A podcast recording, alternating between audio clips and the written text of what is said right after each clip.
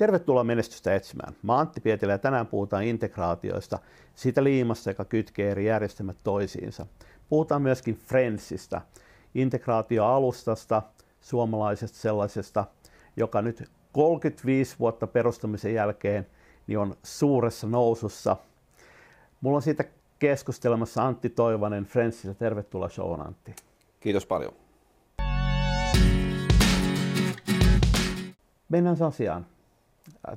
Yritysten tietojärjestelmä on tänä päivänä yhä enemmän pilvessä, silti niitä vanhoja höyrykoneita on, integraatioiden merkitys on, on ollut tärkeä koko matkan, koko 2000-luvun, mutta vielä korkeampi tänä päivänä. Te rakennetta siihen ratkaisuun puhutaan Integration Platform as a Service kategoriasta. Yrityksenä te olette jo aika iäkäs, jos näin voisi sanoa. Kerro lyhyesti Friendsin tarina, että jengi saa kiinni, koska se on aika tavallaan mielenkiintoinen. No joo, 35 vuotta sitten se kaikki oikeastaan alkoi siitä, kun, tai tarina kertoo, että seitsemän viisasta insinööriä perusti Friendsin, tästä tulee joulunen teema heti alkuun, mutta tätä, ää, tämä on vain tarinaa, mutta se lähti siitä, kun nämä henkilöt oli osa töissä niin kuin suomalaisilla isoilla öljy jälleenmyyjillä, sanotaan näin. Ja siihen maailman aikaan niin huoltoasemaketjuille tuli kylmä asemat, eli tavallaan siellä ei ollut enää henkilöstöä siellä paikan päällä, vaan maksut tapahtui siellä. Ja siinä muodosti semmoisen ongelman, että ne fyysiset rahathan piti joku aina hakea sieltä, mutta se keskuspaikka tai keskusjärjestelmät halusi sen tiedon per heti. Eli paljonko on myynti, mm. paljonko, on pin, paljon, paljonko siellä on löpöä siellä tankissa siellä huoltoaseman alla, ja tarviiko lähteä täyttää. Ja tota, siihen maailman aikaan oli vielä isokoneita, puhuttiin isokoneista ja ää, sitten tiedon hankkimisen ää, välineeksi rakennettiin Friends. Ja se nimi tulee siitä, että se modemeilla soitti soitti jokaiseen huoltoasemaan kerrallaan ja haki nämä myyntitiedot muun sinne oikeaan muotoon, mitä se isokone ymmärsi ja vei sinne. Ja siitä tulee itse asiassa Friendsin nimi. Kun oli isokoneita, niin me oltiin siihen maailman aikaan front-end dialing system, eli tämmöinen edustasoittokone. Backendia parhaimmillaan nykypäivänä edellään, mutta nimessä tulee toi front-end dialing systems. Se oli aikaa, aikaa tota, ennen Windows-servereitä, eli, eli silloin pyörittiin OS 2. Ja nyt, nyt on paljon hylsyjä, hylsyjä pöydällä, mutta siitä on hauskoja tarinoita siitä sen maailman ajan toiminnasta. Esimerkiksi aina tietty huoltamo jossain Nilsiän perukoilla, niin sieltä ei saatu haettua tietoa. Ja meillä oli uudelleen soitto aina järjestetty, niin järjestetty sinne automaattinen mm. virheenkorjaus silleen, että kun se ei vastaa, niin sitten soitetaan hetken perästä uudestaan ja sitten se vastaakin. Niin mutta siellä oli aina tämä systemaattinen, että tietyn kelloaikaan se oli hiljaisena, niin sit kun se asia siellä huoltamon päässä tarkistettiin, niin se oli niinkin raadollista, että siivoja veti töpselin modemeista seinästä, että se pääsi imuroimaan lattioita ja pani sen takaisin. Se oli just samaan aikaan, kun me yritettiin soittaa sinne joka kerta alhaalla. Mutta näin tämmöisiä niin konkreettisia fyysisiä juttuja oli jo silloin. Mutta siitä se kaikki lähti. Ja tällä hetkellä voisi sanoa, että pitkän tien kulkijana nyt olette yksi ja Suomi Saasin nopeitin kasvavia yrityksiä. Tavallaan oikeastaan koko tämän niin kuin ison softa-alan kehityksen läpi taapertaneena, kohtuu, kohtuu kokosina, kohtuu kokosina ja nyt niin kuin tosi vahvassa kasvussa. Sitten jos käydään hiukan sun rooli läpi. Sä oot tullut alun perin koodarina sisään 25 vuotta sitten. Joo, freelance devaaja. Ja tällä hetkellä vastaat oikeastaan markkinoinnin laajasta tontista. Joo, siinä on oikeastaan ollut hauskaa tuossa Friendsin historiassa se, että mä oon saanut läpikäydä oikeastaan Mä just mietin, että melkein kaikki mahdolliset roolit firmassa. Eli, eli aloitin ihan rivikoodaajana, mutta sitten on ollut pääsuunnittelijaa, suunnittelija pitkään, yli 10 vuotta vedin integraatiokonsulttiliiketoimintaa myös siinä perässä. Ja sitten jossain vaiheessa, kun tämä homma kasvoi ja kasvoi, niin vastuutahan piti jakaa. Ja mulla oli semmoinen tilanne tuossa jokunen vuosi sitten, että mä sain itse valita vähän, että niinku, mitä mä teen. Niin mä valitsin sen mulle sydäntä lähellä olevan aiheen, eli paskan jauhana, eli nyt mä oon markkinointi, markkinointijohtaja. Mä käytän itse termiä chief storyteller, kun tykkään kertoa tarinoita. Mennään takaisin siihen integraatioihin, koska tota, äh, aloitetaan puhumaan ratkaistavasta ongelmasta. Tässä no. tapauksessa siis integraatio on, niin jo tuli esille 35 vuotta jossain määrin ollut olemassa, tai onhan niitä tehty jo aikaisemmin tiedosta ja siirretty järjestelmien välillä ja jos jonkinlaisilla savu, savumerkeillä, merkeillä, mm-hmm. mutta oikeastaan jos tullaan niin kuin näihin päiviin tähän tilanteeseen, niin ää, meillä alkaa olla näiden pilvipalveluiden johdosta yhä enemmän järjestelmiä ja ne on hajallaan, niitä on, on SaaS-palveluita, on, on ää, niin kuin pilveen siirrettyjä, on omissa nurkissa olevia, on kumppaneiden systeemeitä niin poispäin. Ja näiden yli pitäisi liiketoimintaprosesseja vääntää. Miten niin kun tätä integraatio, voisiko sanoa markkinaa ja jakasit? Teillä on tietty tontti, mutta minkälaisia, niin kuin, miten, tämän, niin kuin, miten meidän integraatioiden kanssa harvemmin, harvemmin niin kuin, toimivien niin pitäisi hahmottaa sitä No aluksi on varmaan hyvä ymmärtää, että niin kuin, mitä ongelmia me integraatio ratkaistaan. Ja jos se niin kuin, ei mennä liian syvälle, vaan pidetään pintapuolisena, niin voisi ajatella, että integraatio on se digitalisaation mahdollistaja. Eli kun se tieto on juuri noin, kun sä kuvasit mm. ympäriinsä, se on pilvessä, se on on-premissa, komissa konesaleissa, parhaimmillaan IoT-laitteen pumppaa sitä ulos jossain hyvin paikallisessa ympäristössä, ja sitten kaikki pitäisi saada vaikka mobiilisoftan tai verkkosivun käyttöön. Mm. Niin integraatioalusta on se liima, joka kerää sen joka paikasta, joka tarkoittaa, että integraatioalustat itsessään on usein tämmöisiä hajautetun arkkitehtuurin alustoja, niin kuin Friends. Puhutaan hybridi-integraatioalustoista, eli toimii pilvessä ja on premisessä samaan aikaan. Ja nykypäivän trendeissä on vielä se, että moni firma menee pilveen, niin nykyään ne rupeaa miettimään tämmöistä termiä tai tämmöistä ajattelua kuin multicloud. Että ei halutakaan kaikkia munia samaan koriin tai halutaan best of breed osia mm. eri pilvistä.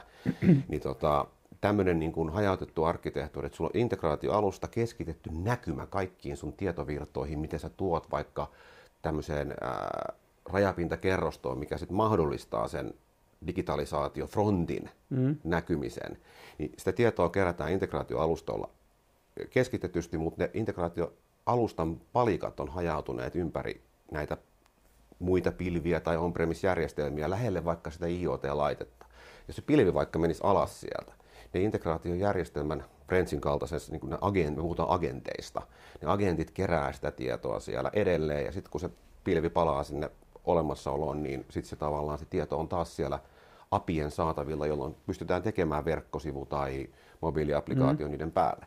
Toinen tärkeä alue, mitä ei pidä unohtaa, että niin digitalisaation mahdollistamisen lisäksi on tämmöinen asia, mistä on historiassa käytetty termiä Business Process Automation, BPA, eli ihan prosessien, liiketoimintaprosessien automaatio. Nykyään jossain välissä puhuttiin paljon hyperautomaatiosta, joka on tämmöinen, niin kuin, että integroidaan, automatisoidaan kaikki. Mm. Mutta sitten taas aika vakiintunut termi tämmöiselle yritystason, että liik- kriittisten liiketoimintaprosessien automaatio, niin se puhutaan enterprise automation. Ollaan palattu tavallaan vähän niin kuin juurille, se on taas nyt tällä hetkellä kuuma juttu. Eli kaksi kivijalkaa.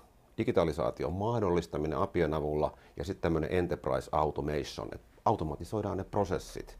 Nyt esimerkiksi korona-aikana tavallaan, että jos siellä on ihmisiä ollut välissä, niin se korostuu aika paljon, että, että mitä vähemmän siinä on tietyssä prosessissa ihmisiä mukana, mitä enemmän ne on automatisoitua, niin se tuo resilienssiä ihan puhtaasti siihen liiketoimintaan tämmöisten perinteisten, kuten säästetään työvoimakuluissa juttuja lisäksi.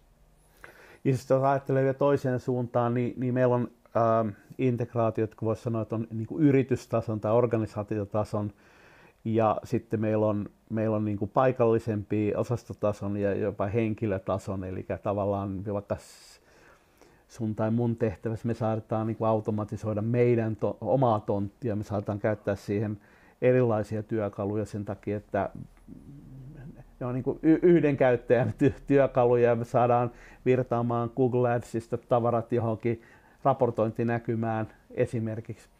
Esimerkkinä tämmöistä työkalusta voisi tavallaan ajatella jotain Supermetrics esimerkiksi, fantastinen suomalainen SaaS-yritys niin ikään, joka on tavallaan, sanot, se inte, jon, jonkunlainen integraatiotyökalu ja tietyllä tavalla ää, hyvinkin kapeeseen piste.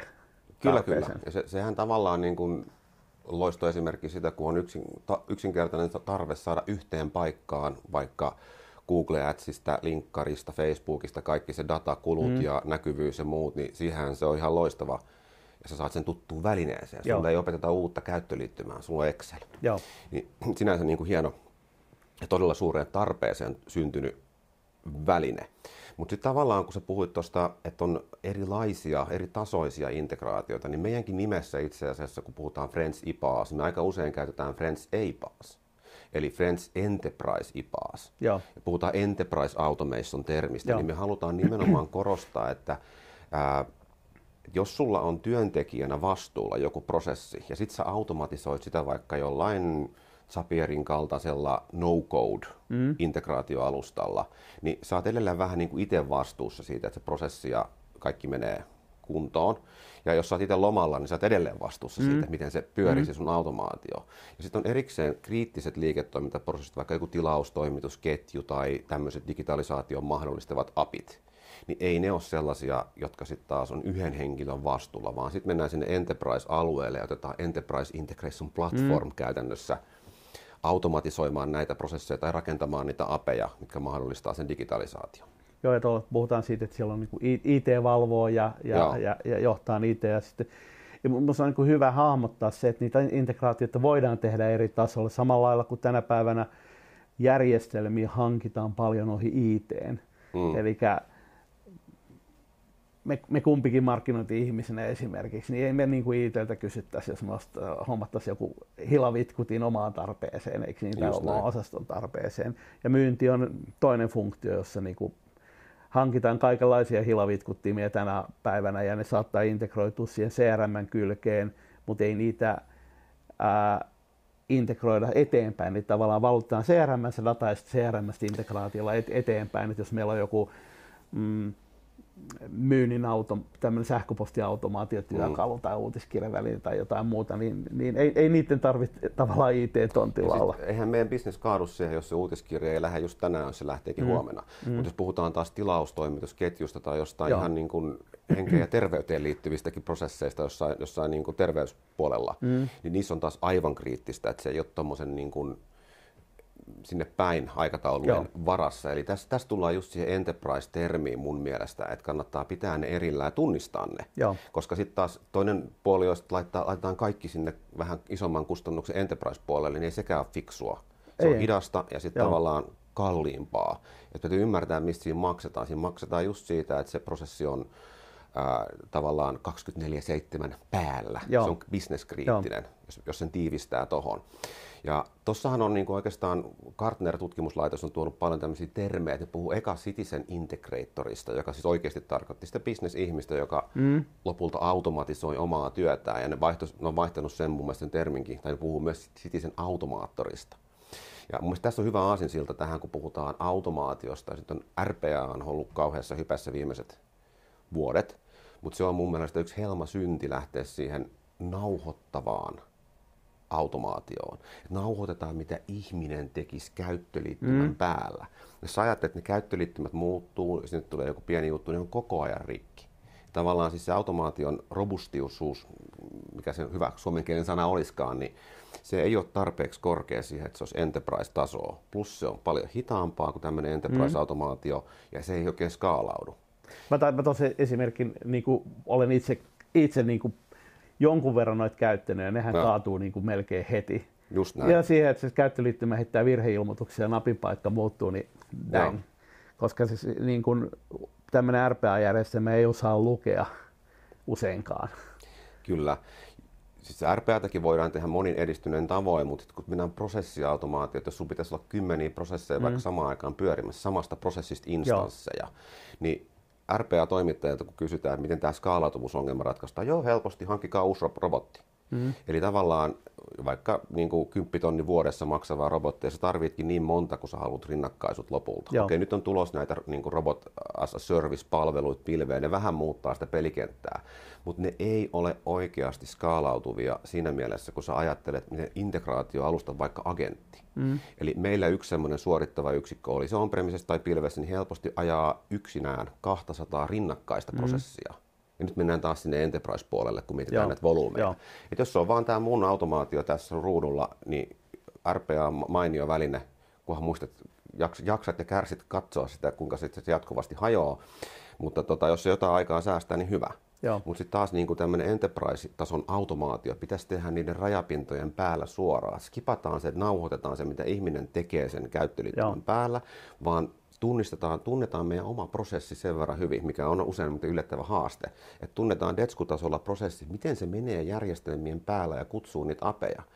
Lipastaan menemään siitä se käyttöliittymäkerros, vaan mennään suoraan apien päällä. Tämä on se, mikä skaalaa on nopeata ää, niin kuin, ja tehokasta automaatiota. Oikeastaan ainoa oikea tapa on tehdä se, että me ollaan niin kuin suoraan, voisi sanoa, että järjestelmä järjestelmää kesken eikä käyttöliittymä, jossa me ollaan aina, mm. niin kuin sä sanoit, me ollaan me ollaan hyvin arvaamattoman olion kanssa tekemisissä, että me tulee joku pop-up väärään kohtaan tai jotain muuta, mm. niin se homma menee just tasan sillä sekunnilla rikki. Ja sitten kun me tehdään integraatio siihen päälle, niin kysymys ei ole pelkästään siitä, että se menee rikki, saattaa tehdä ihan mitä sattuu sen jälkeen. Niin, saattaa painaa riskit. väärää nappia, jos, se, tota, niin kun, jos ei se kotiin osaa lukea, lukea, mitä se käyttöliittymä tekee, koska sen, ainakin joita kun on käyttänyt, niin ei ne kyllä niin kuin hirveän hyvin niitä nappeja sieltä tunnista, että menee enemmän position perus. Jotkut tietenkin tunnistaa. Positio, mutta... Se, mutta se voi olla, jos on vaikka että se tunnistaa selaimesta niin kuin erilaisia kenttiä, niin se ei mm. perustukaan positioon, mutta se perustuu siihen HTML-elementin Joo. nimeen. Mutta jos sä ajattelet, että se on SaaS-tuote, niin eihän se SaaS-toimittaja ole mitenkään velvollinen – tekemään mitään release notesia siitä, että jonkun sisäisen HTML-elementin nimi Joo. vaihtuu. Joo. No, mutta kyllä se sun RPA-nauhoituksen rikkoo tehokkaasti. Mm. Sen sijaan, jos rajapinta muuttuu jossain järjestelmässä, niistähän tiedotetaan etukäteen ja se ei Joo. tapahdu ollenkaan niin usein. Eli se on tavallaan paljon sellaista niin kuin, no, ja usein, usein että siellä vielä pidetään ne vanhat versiot siitä apista, eli sinne tulee V1, tulee V2 ja niin poispäin, jolla sä saat niin kuin äkkiä puoli vuotta, vuodenkin aikaa puhutaan en, graceful shutdown tavallaan, että se vanha API on olemassa uuden kanssa pitkään rinnakkain ja se siirryt sen käyttöön ihan rauhassa, jos, se, jos siinä on rikkovia muutoksia. Joo. Me ei ole esimerkiksi koskaan voitu käyttää niin kuin tällaista nauhoitukseen perustuvaa järjestelmän uptime valvontaa just sen takia, että sä et tiedä, miten se vastaa. Mm. Se voi vastata eri tavalla. Sä pystyy vetämään sitä prosessia niin kuin testimielessä läpi. Eli esimerkiksi tämmöinen tilausprosessi, jossa vedettäisiin automaatiolla läpi, että katsottaisiin sitä, onko se, toimiiko kaikki backendit, että eli meneekö se ostos läpi. Mm. se on äärettömän epäluotettava. Kyllä. Ja tota, meillä on tuossa joku yksi tuommoinen RPA-talo Suomessa, oli, tämä oli ihan julkinen niiden postaus, ne oli laskeneet, että paljonko ihmisiä äh, tarvitaan valvomaan näitä niin kuin kokonais- mm. prosessikokonaisuuksia. Niin ne olivat laskeneet, ne myivät tätä valvontaa siis myös, Joo. niin tota, ne olivat laskeneet, että se on yksi per kymmenen automaatiota. Joo. Mä olin silleen, että hetkinen, tuohon on edelleen aika kallista, että niin kuin me kuitenkin tarvitaan se ihminen kymmenen automaatiovalvontaan. Mm. Ja mä kysyin sitten meidän omalta, omalta operatiiviset toiminnat, kun puhutaan enterprise-automaatiosta, meillä on tämmöinen 247-palvelu, missä me valvotaan asiakkaiden ja kumppaneiden automaatioita ja apeja, niin että paljonko tämä luku olisi meillä. Ne, ne sitten vähän aikaa ruksutteli ja laski, niin se oli yksi per sata. Joo. Eli kymmenenkertainen niin tehokkuus tässä valvontapuolessa. Joo. Nyt kun ajatellaan vielä näitä enterprise-integraatioita, äh, ehkä erityisesti just enterprise-integraatioita, niin useimmiten siellä on myös se tilanne, että on tärkeää, missä järjestyksessä asiat tapahtuu. Eli e, e, niin kuin se, että me saadaan tieto liikutettua järjestelmien välillä, niin jos joku järjestelmä saa sen tiedon li, niin kuin eri järjestyksessä, niin asiat saattaa mennä niin kuin hyvinkin, voi muodostua hyvinkin erilainen tilannekuva. Ja nyt siis voi olla, että meillä tilauksesta puuttuu asioita tai ää, meillä ää, talousraportit antaa väärin lukuja tai jotain, koska me ollaan tekemisissä useimmiten aika monimutkaisen kompleksin ympäristön. Siellä voi olla hyvinkin... Joo, siis nuo hurjimmat nauhoitukset on ollut silleen, että siellä on nauhoituspätkä ja sitten siinä on vain oletus, että tämä seuraava nauhoituspätkä käynnistyy tähän kellonaikaan ja sitten siinä on se oletus, että se edellinen on pyörähtänyt. Joo. Ei mitään niin kuin varsinaista kytköstä teknisesti, jolloin tavallaan se ensimmäinenkin on kaatunut ja toinen pyörähtää, niin se saattaa tehdä jälleen kerran niin kuin mitä tahansa numeroita raportteihin sitten, kun se Joo. toimii väärällä tiedolla, väärillä oletuksilla. Tämmöinen aikoihin perustuva prosessien synkronointi on kyllä, sitä en Enterprise-tasolle toisi ikinä. Se on niin vaarallista ollut aina. Joo. Tota, Sitten taas jos vertaat integraatioalustaan, missä on visuaalinen vuonohjauskieli tavallaan, mm. tai hauska tuohon historiaan sen verran, että Frenchillä se oli jo 35 vuotta sitten, se visuaalinen kieli oli niin kuin 25 vuotta ennen aikoja, 20, 20 vuotta ennen niin kuin tavallaan markkinoille, edellä markkinoita, mikä aina on hyvä asia. Mutta kun sä teet tämmöiselle visuaaliselle kielelle, sä määrittelet käytännössä, sekin on tavallaan koodia. Frenchihän mm. kääntää sen koodiksi mm. lopulta sitten ja sen takia se suoritus on nopeata. Mutta sä voit määritellä, että tässä järjestyksessä prosessi menee iften else haaroineen. Mutta Frenchissä esimerkiksi on semmoinen hienous, että se voisi myös hajauttaa sen siellä sisällä, että sulla on rinnakkaisia suorituksia. Että jos sulla kestää jossain järjestelmässä mm. pitkään, niin sä voit panna ne asiat menemään rinnakkain ja sitten palata yhteen siinä prosessissa. Joo. Ja nyt puhutaan niin kuin, tietysti, tilaustoimitusprosessin tai jonkun tämmöisen enterprise-tason prosessin automaatiosta. Ja mikä parasta tuossa, niin kun, jos ajattelet valvonnan kannalta, että siinä RPA sitten, niin no, niitäkin pystyy tavallaan seuraamaan, mitä se on tehnyt siellä, mutta se on aika hidasta versus siihen, kun jos tuommoisessa, mitä mä äsken kuvasin, mm. visuaalisessa low-code French-prosessi tapahtuu virhe, niin siitä instanssista lähtee heti hälytys sille, joka valvoo sitä. Ja se on, voi olla vaikka linkki suoraan siihen prosessiin, mikä feilas. Sitten kun se aukeaa sille operaattorille, niin siellä näkyy, mitä polkua se prosessi on mennyt. Ja siellä näkyy tarkalleen, millä datalla se on päätynyt sinne.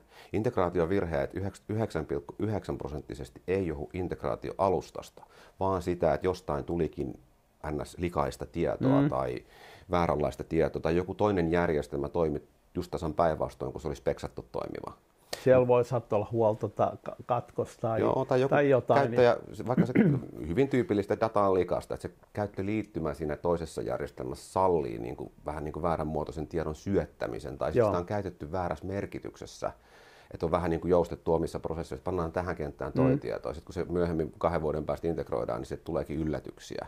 Nämä on ne tyypilliset tavallaan haasteet. Mutta meillä on historiassakin ollut asiakkaat, millä oli niin kuin moneen eri pääjärjestelmään 247 valvontatuki, mutta kun niiden integraatio, automaatio oli tarpeeksi kypsää, että ne näki sen prosessin kautta, Joo. mikä meni kaikkien järjestelmien päällä, ne itse asiassa säästi rahaa siinä, että ne otti meiltä sen 247 valvonnan, että me valvotaankin sitä prosessia minkä osia ne järjestelmät on. Mm. Me oltiin se taso, joka, taho, joka osasi heti kertoa, että kenen järjestelmässä on vika. Ja me tehtiin lopulta niin, että me automaattisesti lähetettiin sille toimittajalle se viesti. Ja Joo. ne reagoi heti sitten, kun siellä on se heidän niin kuin aikansa aikaikkunansa alkaa sopimusten mukaan, Joo. he rupeaa palvelemaan asiakasta, niin se oli kaikki paljon nopeampaa kuin se, että joku tiketin vastaanottava valvomo eri paikoissa ottaa sen vastaan, joka mm. kuitenkin jää sitä aamuvuoroon. Joo. Me taas pystyttiin jo yöaikana osoittamaan heti aamuvuorolle, että missä on vika, korjatkaa Joo. tuolta. Käy, käypä potkas semmoista serveriä siellä nurkissa, se on nyt jäänyt jumiin. Käy, käy, käy puuttaan se, se tota, serveri tuolla. Ja äh, tällä itse asiassa säästettiin ihan merkittäviä summia rahaa, että valvotaankin prosessia, mutta tämä edellyttää sen, että se äh, prosessiautomaatio on riittävän kypsää. Että jos sulla on irrallisia järjestelmiä siellä, missä sun prosessi on riippuvainen, niin sä ette voi valvoa sitä sen prosessin kautta kuin tietyn matkaa. Ja me, me itse asiassa tehdäänkin tämmöistä niin kuin, ä, maturiteetin mittausta tavallaan, niin kuin me voidaan tulla asiakkaalle, meillä on sinne viisiportainen asteikko, me katsotaan, että missä kypsyysasteesta ja integraatiot on, ja sitten sovitaan asiakkaan kanssa, että mihin te haluatte sen viedä. Joo. Ja se on aika usein silleen, että niin kuin, valmistavan teollisuuden tarpeet on vähän vaikka erilaiset kuin jossain pankkimaailmassa. Mm. Toinen toisella pitää olla tosi pitkälle viety kypsyystavoite ja toiselle riittää vähän pienempikin. Mutta on hyvä tunnistaa, missä ollaan ja sitten tiedetään, mitä pitää tehdä, että me saavutetaan nämä hyödyt integraatiosta ja automa- automaatiosta. Joo, ja useimmiten siellä on just se niin kuin datan likaisuus tai kuinka paljon voit luottaa niiden järjestelmien toimintaan. Jos sä pystyt luottaa niin sataprosenttisesti, niin silloin pystyt integroimaan hyvin, hyvin pitkälle asioita, varsinkin jos sulla on ne apirajapinnat. Mutta sitten jos sulla on niin kun järjestelmiä, joihin se joudut menee jollakin nauhoitettavilla härpäkkeillä kiinni, niin sitten sulla alkaa taas heilua se, se sy- systeemi. Tai jos sulla on järjestelmiä niin kuin yhdessä, johon on itse joskus integroitunut, niin oli sellainen tilanne, että yhdestä näkymästä voi, saattoi syöttää samaan kenttään väärää tietoa, mutta kaikista muista näkymistä se oli, se oli tota, tarkistettu se syöte. Ja kun näissä on kaikenlaisia jänniä reikiä näissä erilaisissa järjestelmissä. Sä saat sieltä väärää dataa, niin silloin näkkii se kapula poikittaa sitten koko prosessissa, jos pahimmillaan. Kyllä, ja sitten kun me tehdään automaatioprosessia, niin ei se niin kuin asiakkaan pääjärjestelmän ihminen välttämättä osaa kertoa, että täältä voikin tulla tämmöistä. Mm. Yleensä mennään sen happy mukaan, mutta niin kuin pitäisi aina muistaa, että integraatiossakin kun niitä tehdään, niin se määrittelyvaihe on kaikkein tärkein. Eli tavallaan, mm. että tunnetaan se oma prosessi ja tiedetään suurin piirtein ne rajapinnat. Me toki autetaan siinä rajapintatasolla, Joo. mutta se oman prosessin tunteminen, miten se oikeasti menee, on aika tärkeää. Ja äh, meillä onkin sellainen mekanismi, että me mitataan iteraatioiden määrää, joka mittaa korreloin suoraan asiakkaan antamien speksien kypsyyteen. Joo. Eli tavallaan kuinka monta kertaa sä joudut jälkikäteen korjaamaan ennen tuotantoa sitä jo tehtyä prosessia, niin se kertoo ihan suoraan sen, kuinka hyvä se alkuperäinen speksi. Joo. Yksi kysymys ennen kuin mennään eteenpäin. Uh, mä voisin kuvitella, että tuollaista pystyy myöskin tekemään tämmöistä niin kuin, datan muuntoa kautta pesua tai, tai muuta, uh, kun sulla on vähän kehittyneempi integraatioalusta. Kyllä. Ja tota, siis datan muuntaminenhän on oikeastaan kaikkien integraatioiden niin kuin yksi perusfunktio. Jos ajattelet sitä mun esimerkkiä Joo. alusta, että huoltoasemilta haetaan kassajärjestelmistä dataa, niin sehän on ihan eri muotoa, mitä se pääjärjestelmä mm. haluaa syödä. Ja tota, niin kuin datan muuntaminen, ja se on niin kuin yksi vaihe. Siinäkin on monia erilaisia konsteja, että osa arvostaa semmoista visuaalista nuolenvetoa ja muuta, mm. mutta me ollaan kyllä kokemuksesta huomattu, että ne ei ole semmoisia ajansäästäjiä. Että niin kuin se datamäppää semmoisilla perinteisemmillä, että tässä on elementti ja tähän se kuuluu, niin se on kaikkein tehokkainta sitten mm. lopulta sen devaajassa, kun mennään oikeasti siihen tekemiseen, eikä siihen, mikä näyttää hyvältä. Ja tota, siinä on tulossa erilaisia tämmöisiä augmented integration juttuja, että se niin kuin tavallaan tekoälyllä arvaa Joo. sua varten, että miten se menee. Niissäkin on vähän ongelma ollut se, että kun se arvaus on noin 2 prosenttia osuu oikein. Joo. Ja tosi paljon työtä on tehty. Mutta sä joudut jokaisen käymään erikseen läpi tarkistamassa, kun se on bisneskriittistä dataa. Mm-hmm. Et, et sä voi hyväksyä 8 prosentin Joo. marginaalia sinne meni oikein sinne päin, kun kyse on vaikka rahasta tai mm. muista erittäin kriittisistä asioista. Ja sitten kun sä vertaat sitä tämmöiseen perinteiseen datamäppäykseen, mitä Frenchi, mikä me mm. ollaan valittu siihen poluksi, niin se aika, mikä sen tekemiseen menee, on suurin piirtein sama, koska sä kuitenkin joudut tarkistamaan, jos sä teet sen jos on yhtä vaivalloista laittaa sitä data kuin tarkistaa, niin hei, what's the point? Yksi tyyppi, tyyppi esimerkki, ää, erilaiset niin kuin aikaleimakentät, mm. niin kuka hemmetti tietää, että mitä se tietysjärjestelmässä tarkoittaa, niin sinun pitää tuntea aika syvällisesti se järjestelmä, ja ei se tekoälystä ratkaise. Jos sulla on e-mail-kenttä, niin se nyt on suhteellisen helposti arvota, että email, vasemmalla e-mail oikealla, ne on varmaan sama Mutta osoite on mainio, että niinku, sulla on adresskenttä siellä, niin onko tämä nyt laskutusosoite, toimitusosoite, Joo. asiakkaan konttorin osoite vai mikä osoite tämä on, niin tota, kyllä se aina se konteksti ja niin kuin tavallaan se pitää ymmärtää sinne, mistä puhutaan ja siinä ne AI ei vielä ole ihan parhaimmillaan. Puhutaan hetki äh, tavallaan tämän integraatioiden tärkeydestä, koska siis tänä päivänä me ollaan menossa yhä enemmän siihen, että meillä niitä niin kuin, äh, kaiken kattavia järjestelmiä, niiden merkitys on vähenemässä. Me ei enää rakenneta koko bisnestä SAPin päälle, vaan me hankitaan yhä enemmän erilaisiin tarpeisiin parhaita mahdollisia välineitä.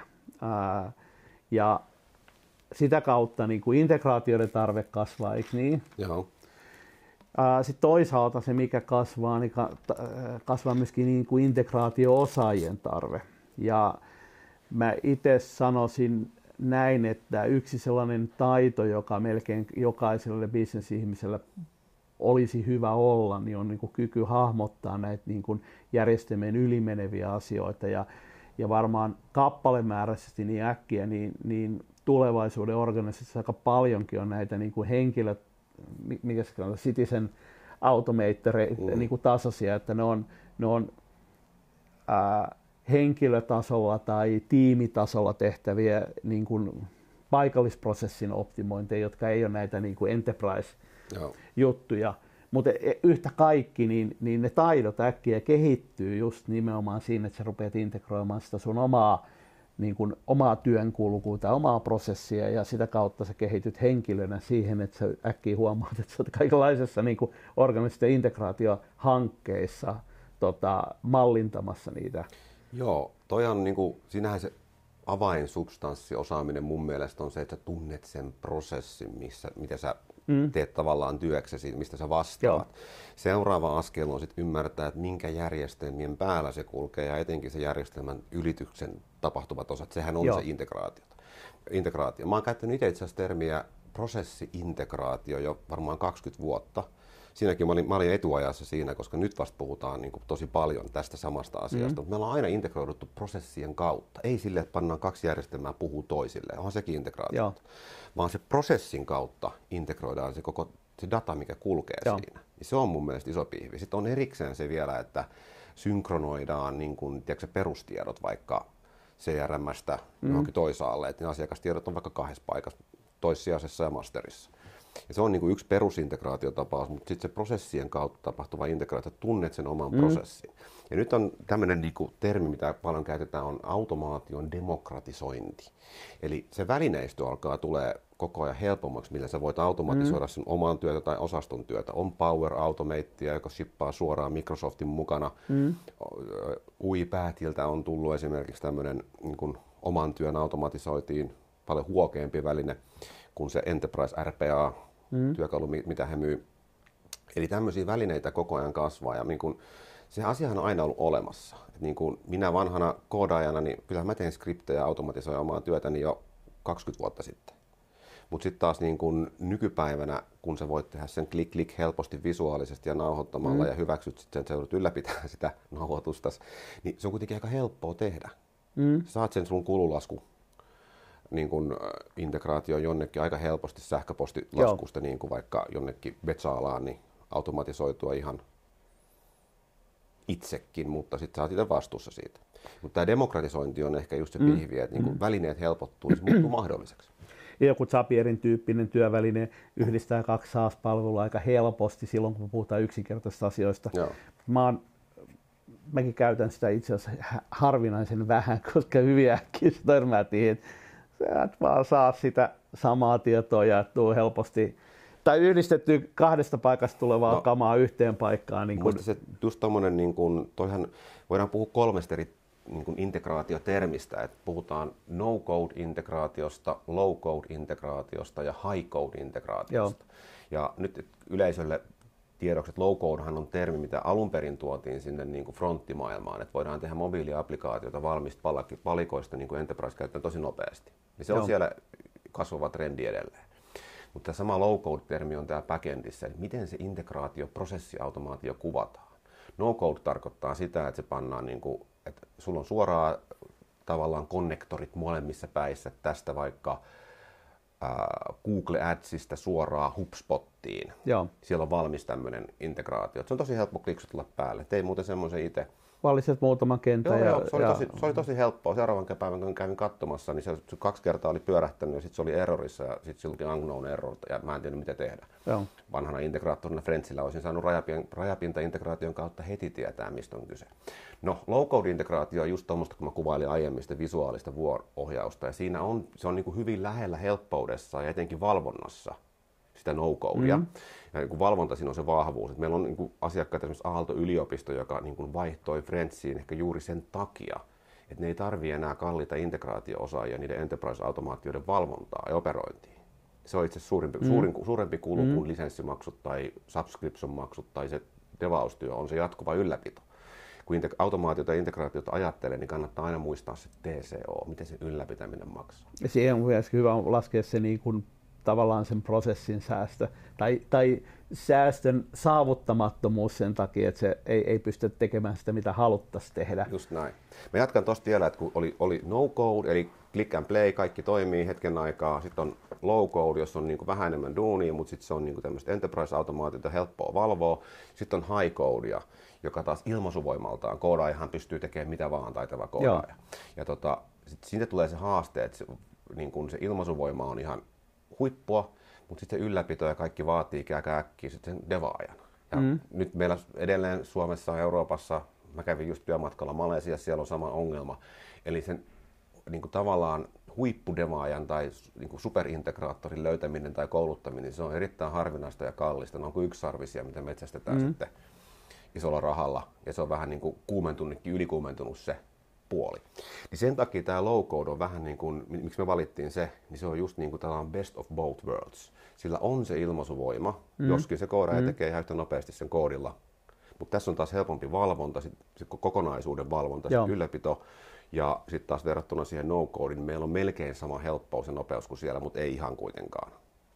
Mutta niin. Mut eikö niin me pystytään sitten kuitenkin blogaamaan ainakin apin kautta joku härpätin kiinni, jos meidän pitää tehdä jotain, mitä ei niin kuin low codeilla onnistu. Joo, siis low code ei rajo, siis, siis sanotaan näin, että se on kyllä lähempänä sitä high codea ilmaisuvoimaltaan siis siinä mielessä, että että niin kuin Friendsin sinne sisällähän sä voit upottaa paris vaikka rivikoodia.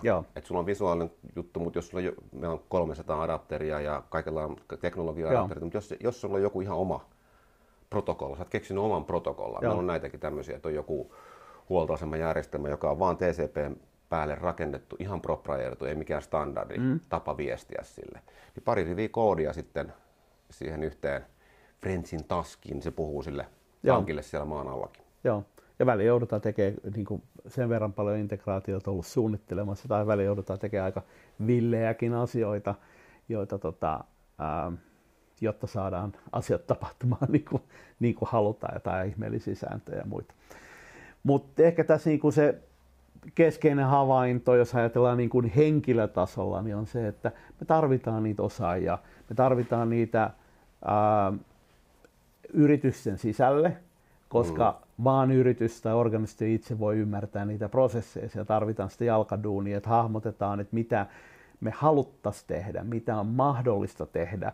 Ja sitten me tarvitaan niitä myöskin teidän tyyppisiin niin. organisaatioihin tai ITlle, jotka tekee niitä, mutta IT esimerkiksi harvemmin on ymmärtää liiketoimintaa ää, niin hyvin, että se kykenisi tavallaan ää, näkemään, että mikä on mahdollista ja mikä ei ole mahdollista. Mä oon tässä, kun jos lähdetään työntekijän näkökulmasta, niin aina kertonutkin meidän kehittäjille saman, minkä huomasin itse aikoinaan, että niin kuin, kuinka arvokasta osaamista se onkaan, kun sä automatisoit asiakkaan jonkun liiketoiminta-alueen prosesseja, Joo. vaikka energiayhtiön, niin sä yhtäkkiä opit, niin kuin, kuinka toimii vaikka kytkykatko tai tämmöiset niin kuin prosessit energiasektorilla. Joo.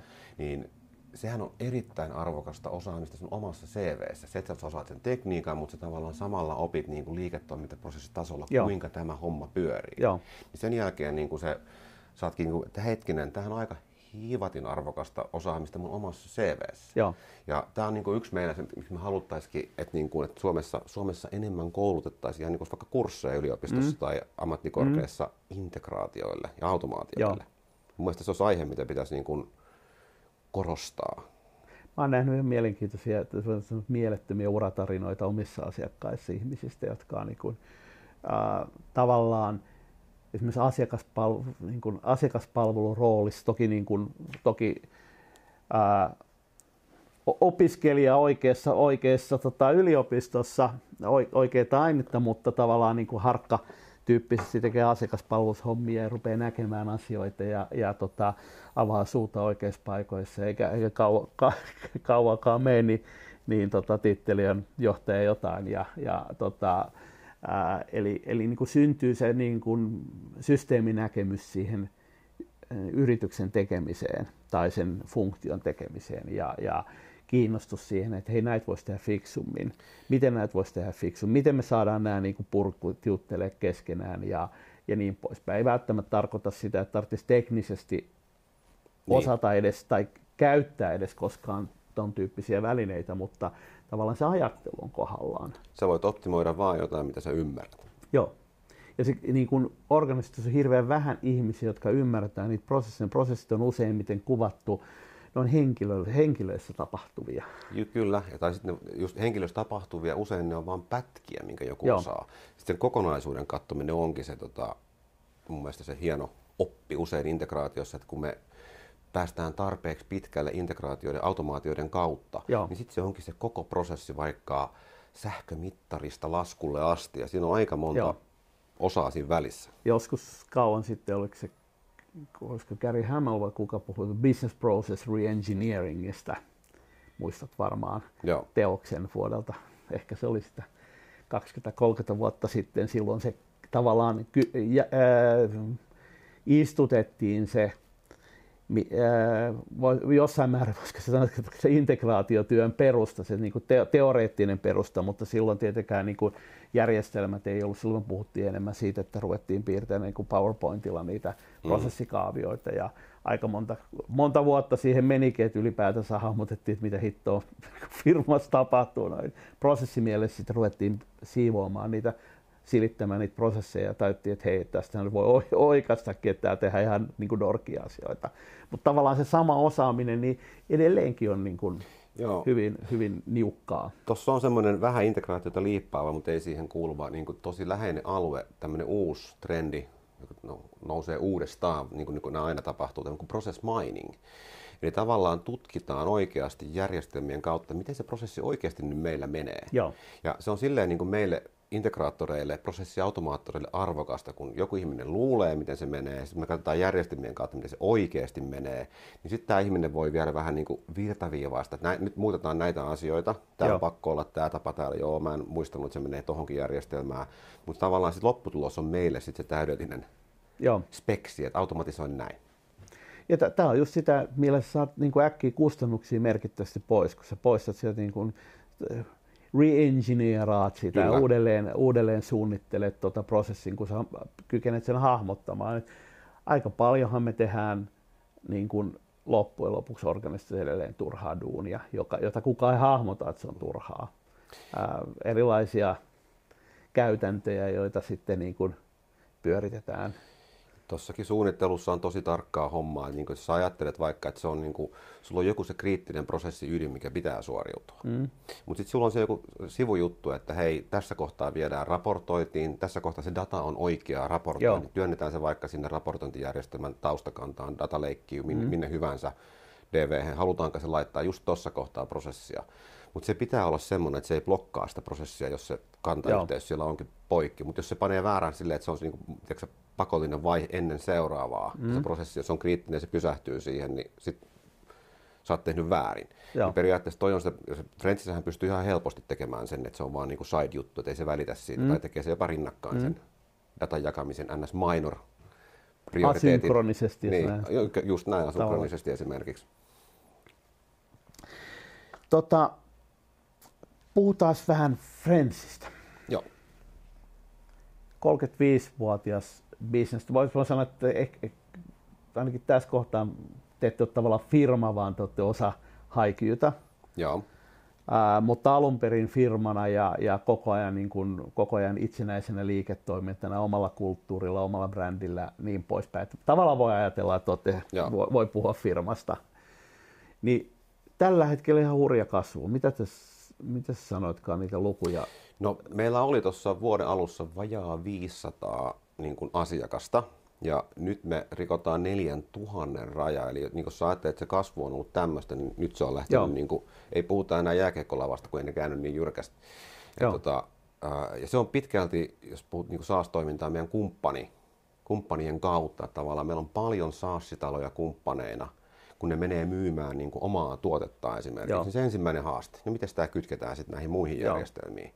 Niin mitä me niin kuin heille tarjotaan, niin on se, että hei, ottakaa Friends siihen, kytketään se teidän saassiin ja annetaan asiakkaalle niin erittäin ilmaisuvoimaiset low-code johdonpäät, jolla te voitte joko palveluna kytkeä sen asiakkaalle Joo. tai me voidaan tarjota se teille teidän puolesta niin kuin tavallaan, että se ei ole teidän päänsärky. Jos sä ajattelet SaaS-firman kannalta, niin mitä se tarkoittaa?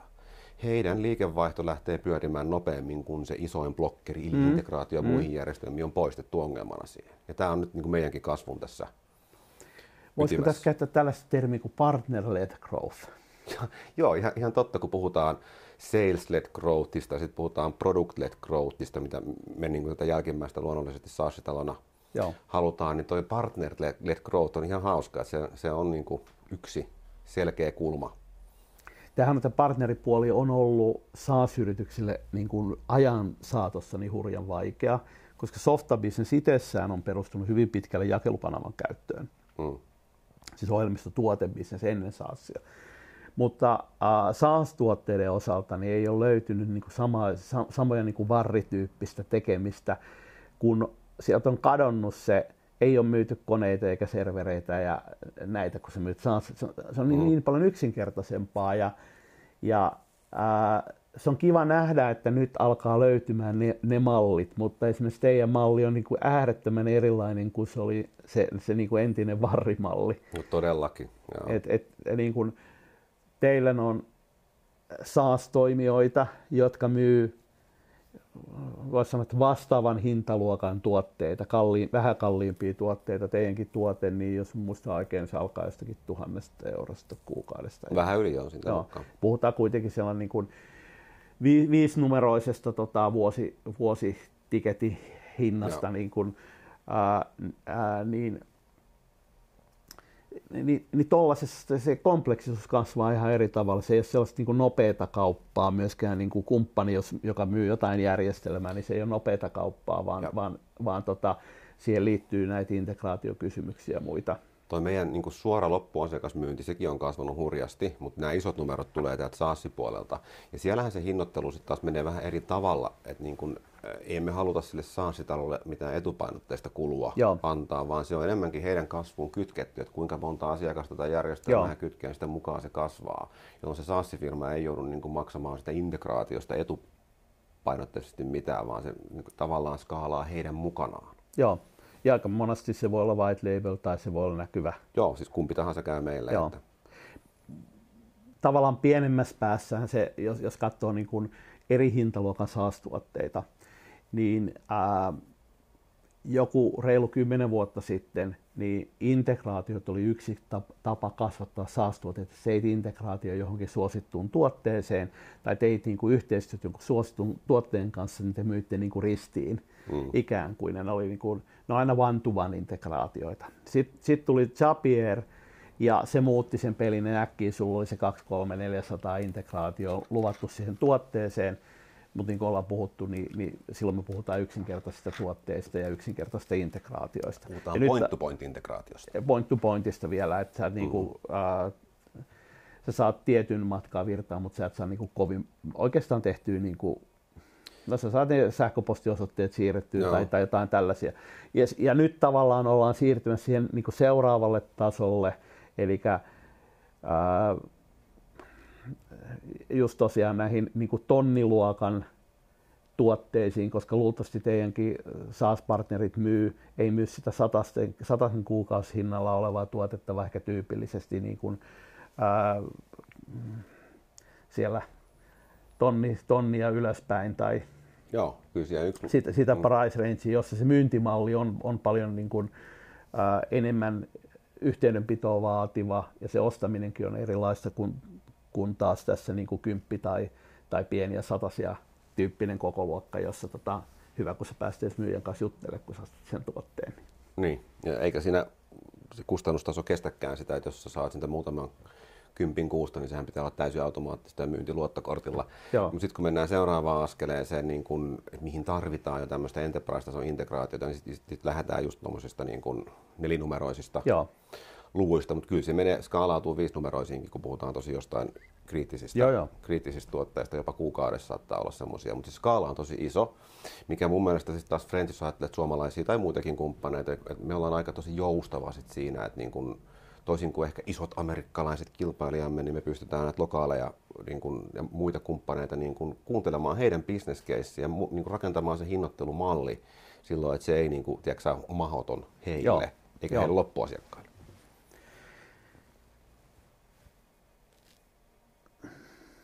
Mutta tuosta mainittiin, me sivuttiin tuota point to pointtia pari kertaakin vähän niin kuin menty siitä, niin se on yksi semmoinen asia, missä pitäisi aina muistaa, mikä on tästä no-codeista, mistä puhuttiin.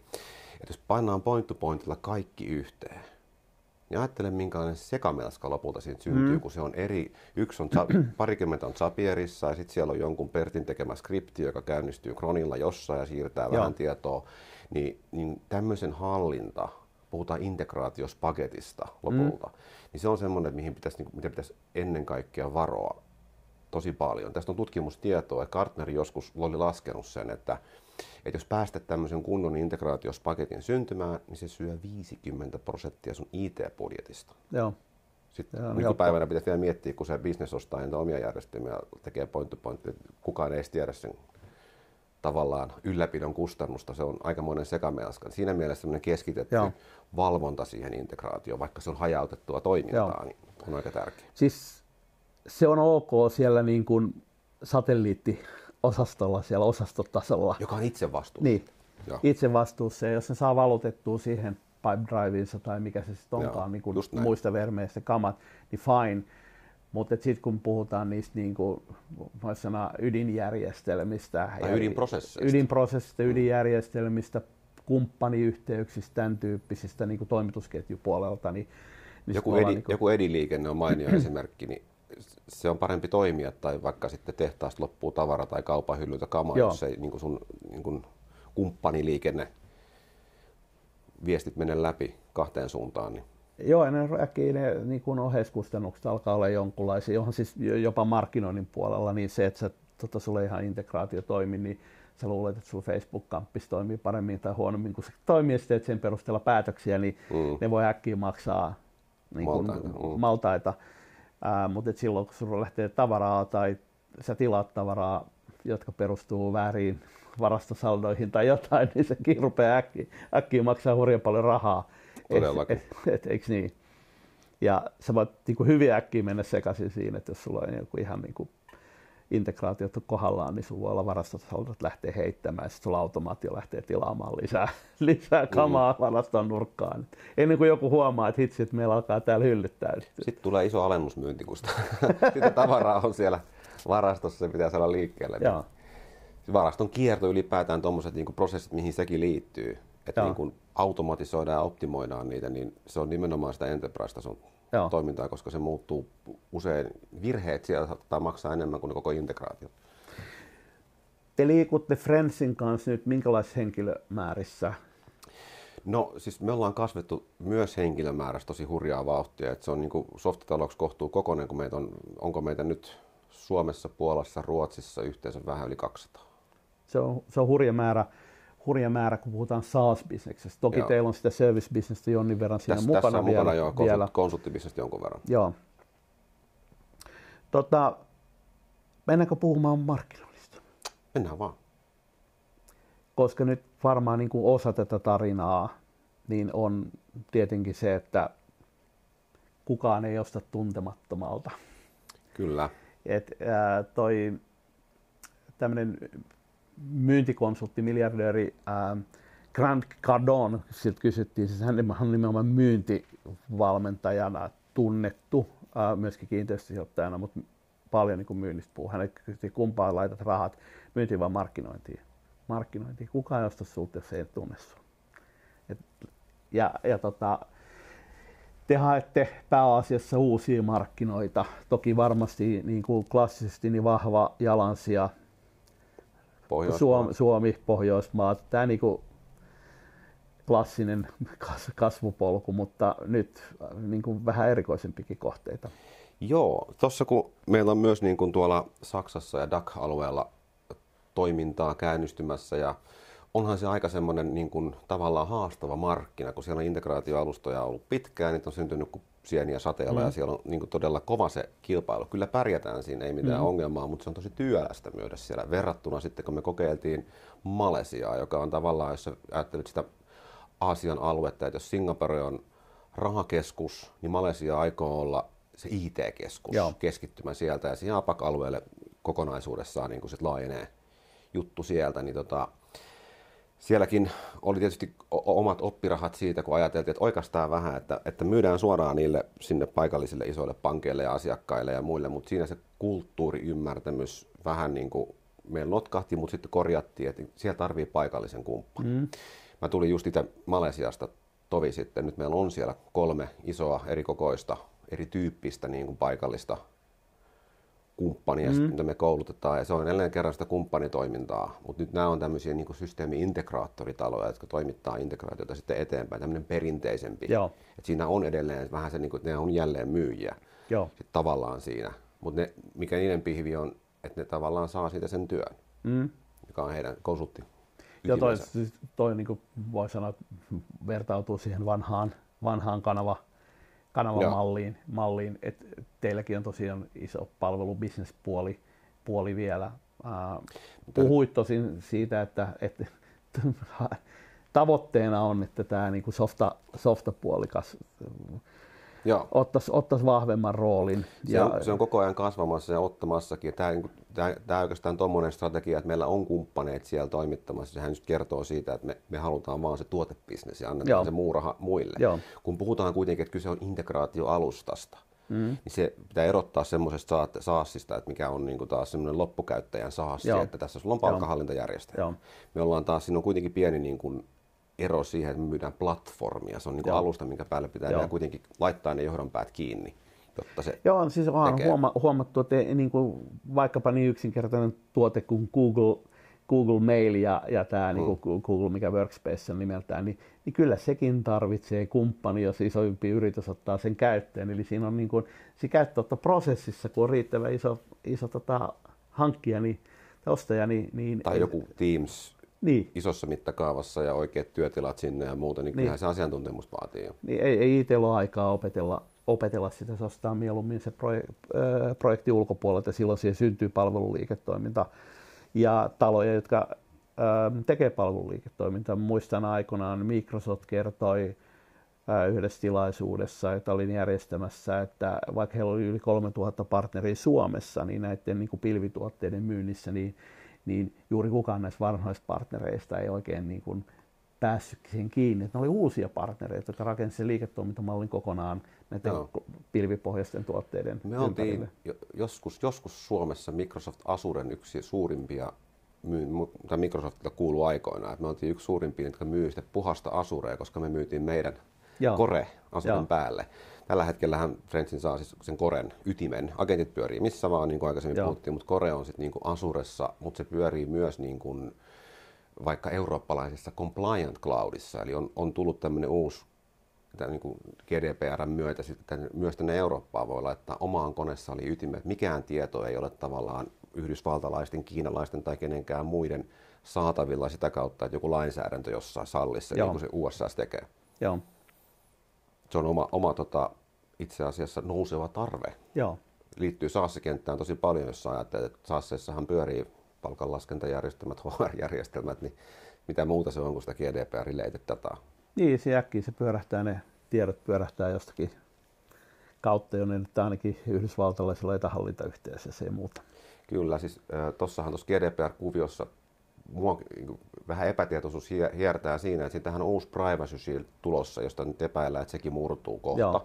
Sehän on murtunut siis näiden Schrems-päätösten myötä jo kaksi, kaksi, kertaa, kaksi kertaa aikaisemmin, sitä kolmatta odotellaan.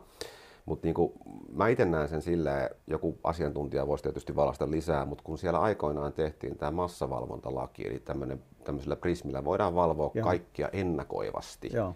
Ja sehän niin kuin tavallaan tarkoittaa sitä, että ennen kuin on epäilystä rikoksesta, niin yritetään jäljittää sitä, niin kuin mitä vaikka Facebookissa kirjoittelet tai mm. jossain link- mm. linkkarissa ja muussa, mm. se kaikki menee prismin läpi siellä. Joo. Niin tämä on semmoinen, niin kuin mikä ei tähän eurooppalaiseen GDPR oikein sovi. Mm. Ja sitten kun rupeat miettimään, että okei, nythän niitä on poltettu sitä Facebookia ja Microsoftia ja Googlea näissä tällaisissa tapauksissa. Miten sitten Azuret ja AVS täällä taustalla? Mm siellähän kulkee se data siis niin kuin kaikkien päällä, niin eikö, onko sekin samanlaisessa valvonnassa vai eikö se ole, niin tässä on mielenkiintoisia kysymyksiä ja riskejä itse asiassa tulevaisuuteen. Sitten jos sä ajattelet, että sä oot vaikka kaupunki tai kunta, mm. sä et voi kysyä siltä kaupunkileiselta lupaa, että saanko tallettaa tietosi. Joo. Sulla on pakko, se on niin kuin velvoite sille Joo. kaupungille ja kunnalle tai vaikka oppilaitokselle pitää ne tiedot siellä. Niin sitten jos sulla on tämmöinen GDPR-riski, niin tulossa olemassa, niin se on ihan oma, oma tota, se ei ole Suomessa vielä nostanut tosi isosti päätään, mutta tämä asia on, niin kuin Ruotsissahan on herätty esimerkiksi ja Itävallassa kovasti tähän, että Ruotsissa esimerkiksi, oliko se 11 vai 12 kuntaa ja kaupunkia on siirtynyt jo pois niin kuin Microsoft Asuresta esimerkiksi, ihan okay. vaan tästä riskin Joo. takia, riskin Joo. olemassaolon takia. Joo. Se ei ole vielä realisoitu, mutta se voi realisoitua koska vaan. Vaikka se data olisi Euroopassa, niin, niin GDPR sanotaan, että ää, jos mä vaan matkustan Yhdysvaltoihin mm. ja jos meillä ei olisi tota, ää, mainittu, me, me käytetään tota, amerikkalaista sähköpostin välittäjää, niin se on meidän käyttöehdoissa on, on tota, hyväksyttävää, että tiedot saattaa pyörähtää sitä kautta. Mutta jos, jos ei meillä näin olisi, niin mä en saisi silloin ää, ottaa etäyhteyttä, etähallintayhteyttä enää niin kuin ympäristööni. Just näin. Koska saatan silloin olla Yhdysvaltojen viranomaisten pakot, pakot, pakotuskeinojen alaisena. Ja, ja tota, eli sama periaate sulle, että jos olet siellä jos olet vaikka Malesiassa, niin sä et saisi silloin enää ottaa etähallintayhteyttä. Kyllä. Ja nämä, nämä on niin kuin mielenkiintoisia vastauksia, kun ajatellaan tätä Azure, että, että niin kuin jos pystytään takaamaan, että Azure-ympäristöä hallitaan, Euroopan Azure hallitaan, tai mikä se sitten onkaan, hallitaan vain ja ainoastaan Euroopassa olevista Joo. Ää, kuvioista, niin silloin se voisi olla ok. Mutta jos siellä on niin kuin edes fallback Redmondiin tai Joo. whatever. Niin... Tuossahan niin kuin, mä en niin itse osin kaipaisi jopa niin julkista keskustelua lisää tästä, kun Trump allekirjoitti 2018 semmoisen Cloud Act-lain nimenomaan niin kuin, äh, tuohon massavalvontaan. Se tarkoittaa siis sitä, että jos se ihan sama missä se palvelin on, mm. jos se on yhdysvaltalaisomisteinen yritys, niin ne on velvollisia jakamaan sen tiedon paikallisten viranomaisten Joo. kanssa.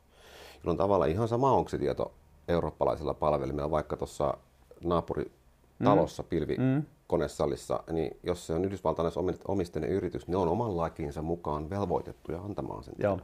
Tämä on aikamoinen niin kuin mun mielestä herättää musta ainakin aina sen kysymysmerkin, että miten tämä oikeasti nyt on hoidettu. No, e- ehkä ei mennä siihen syv- tämän syvemmälle. Odotellaan sitä Rems 3.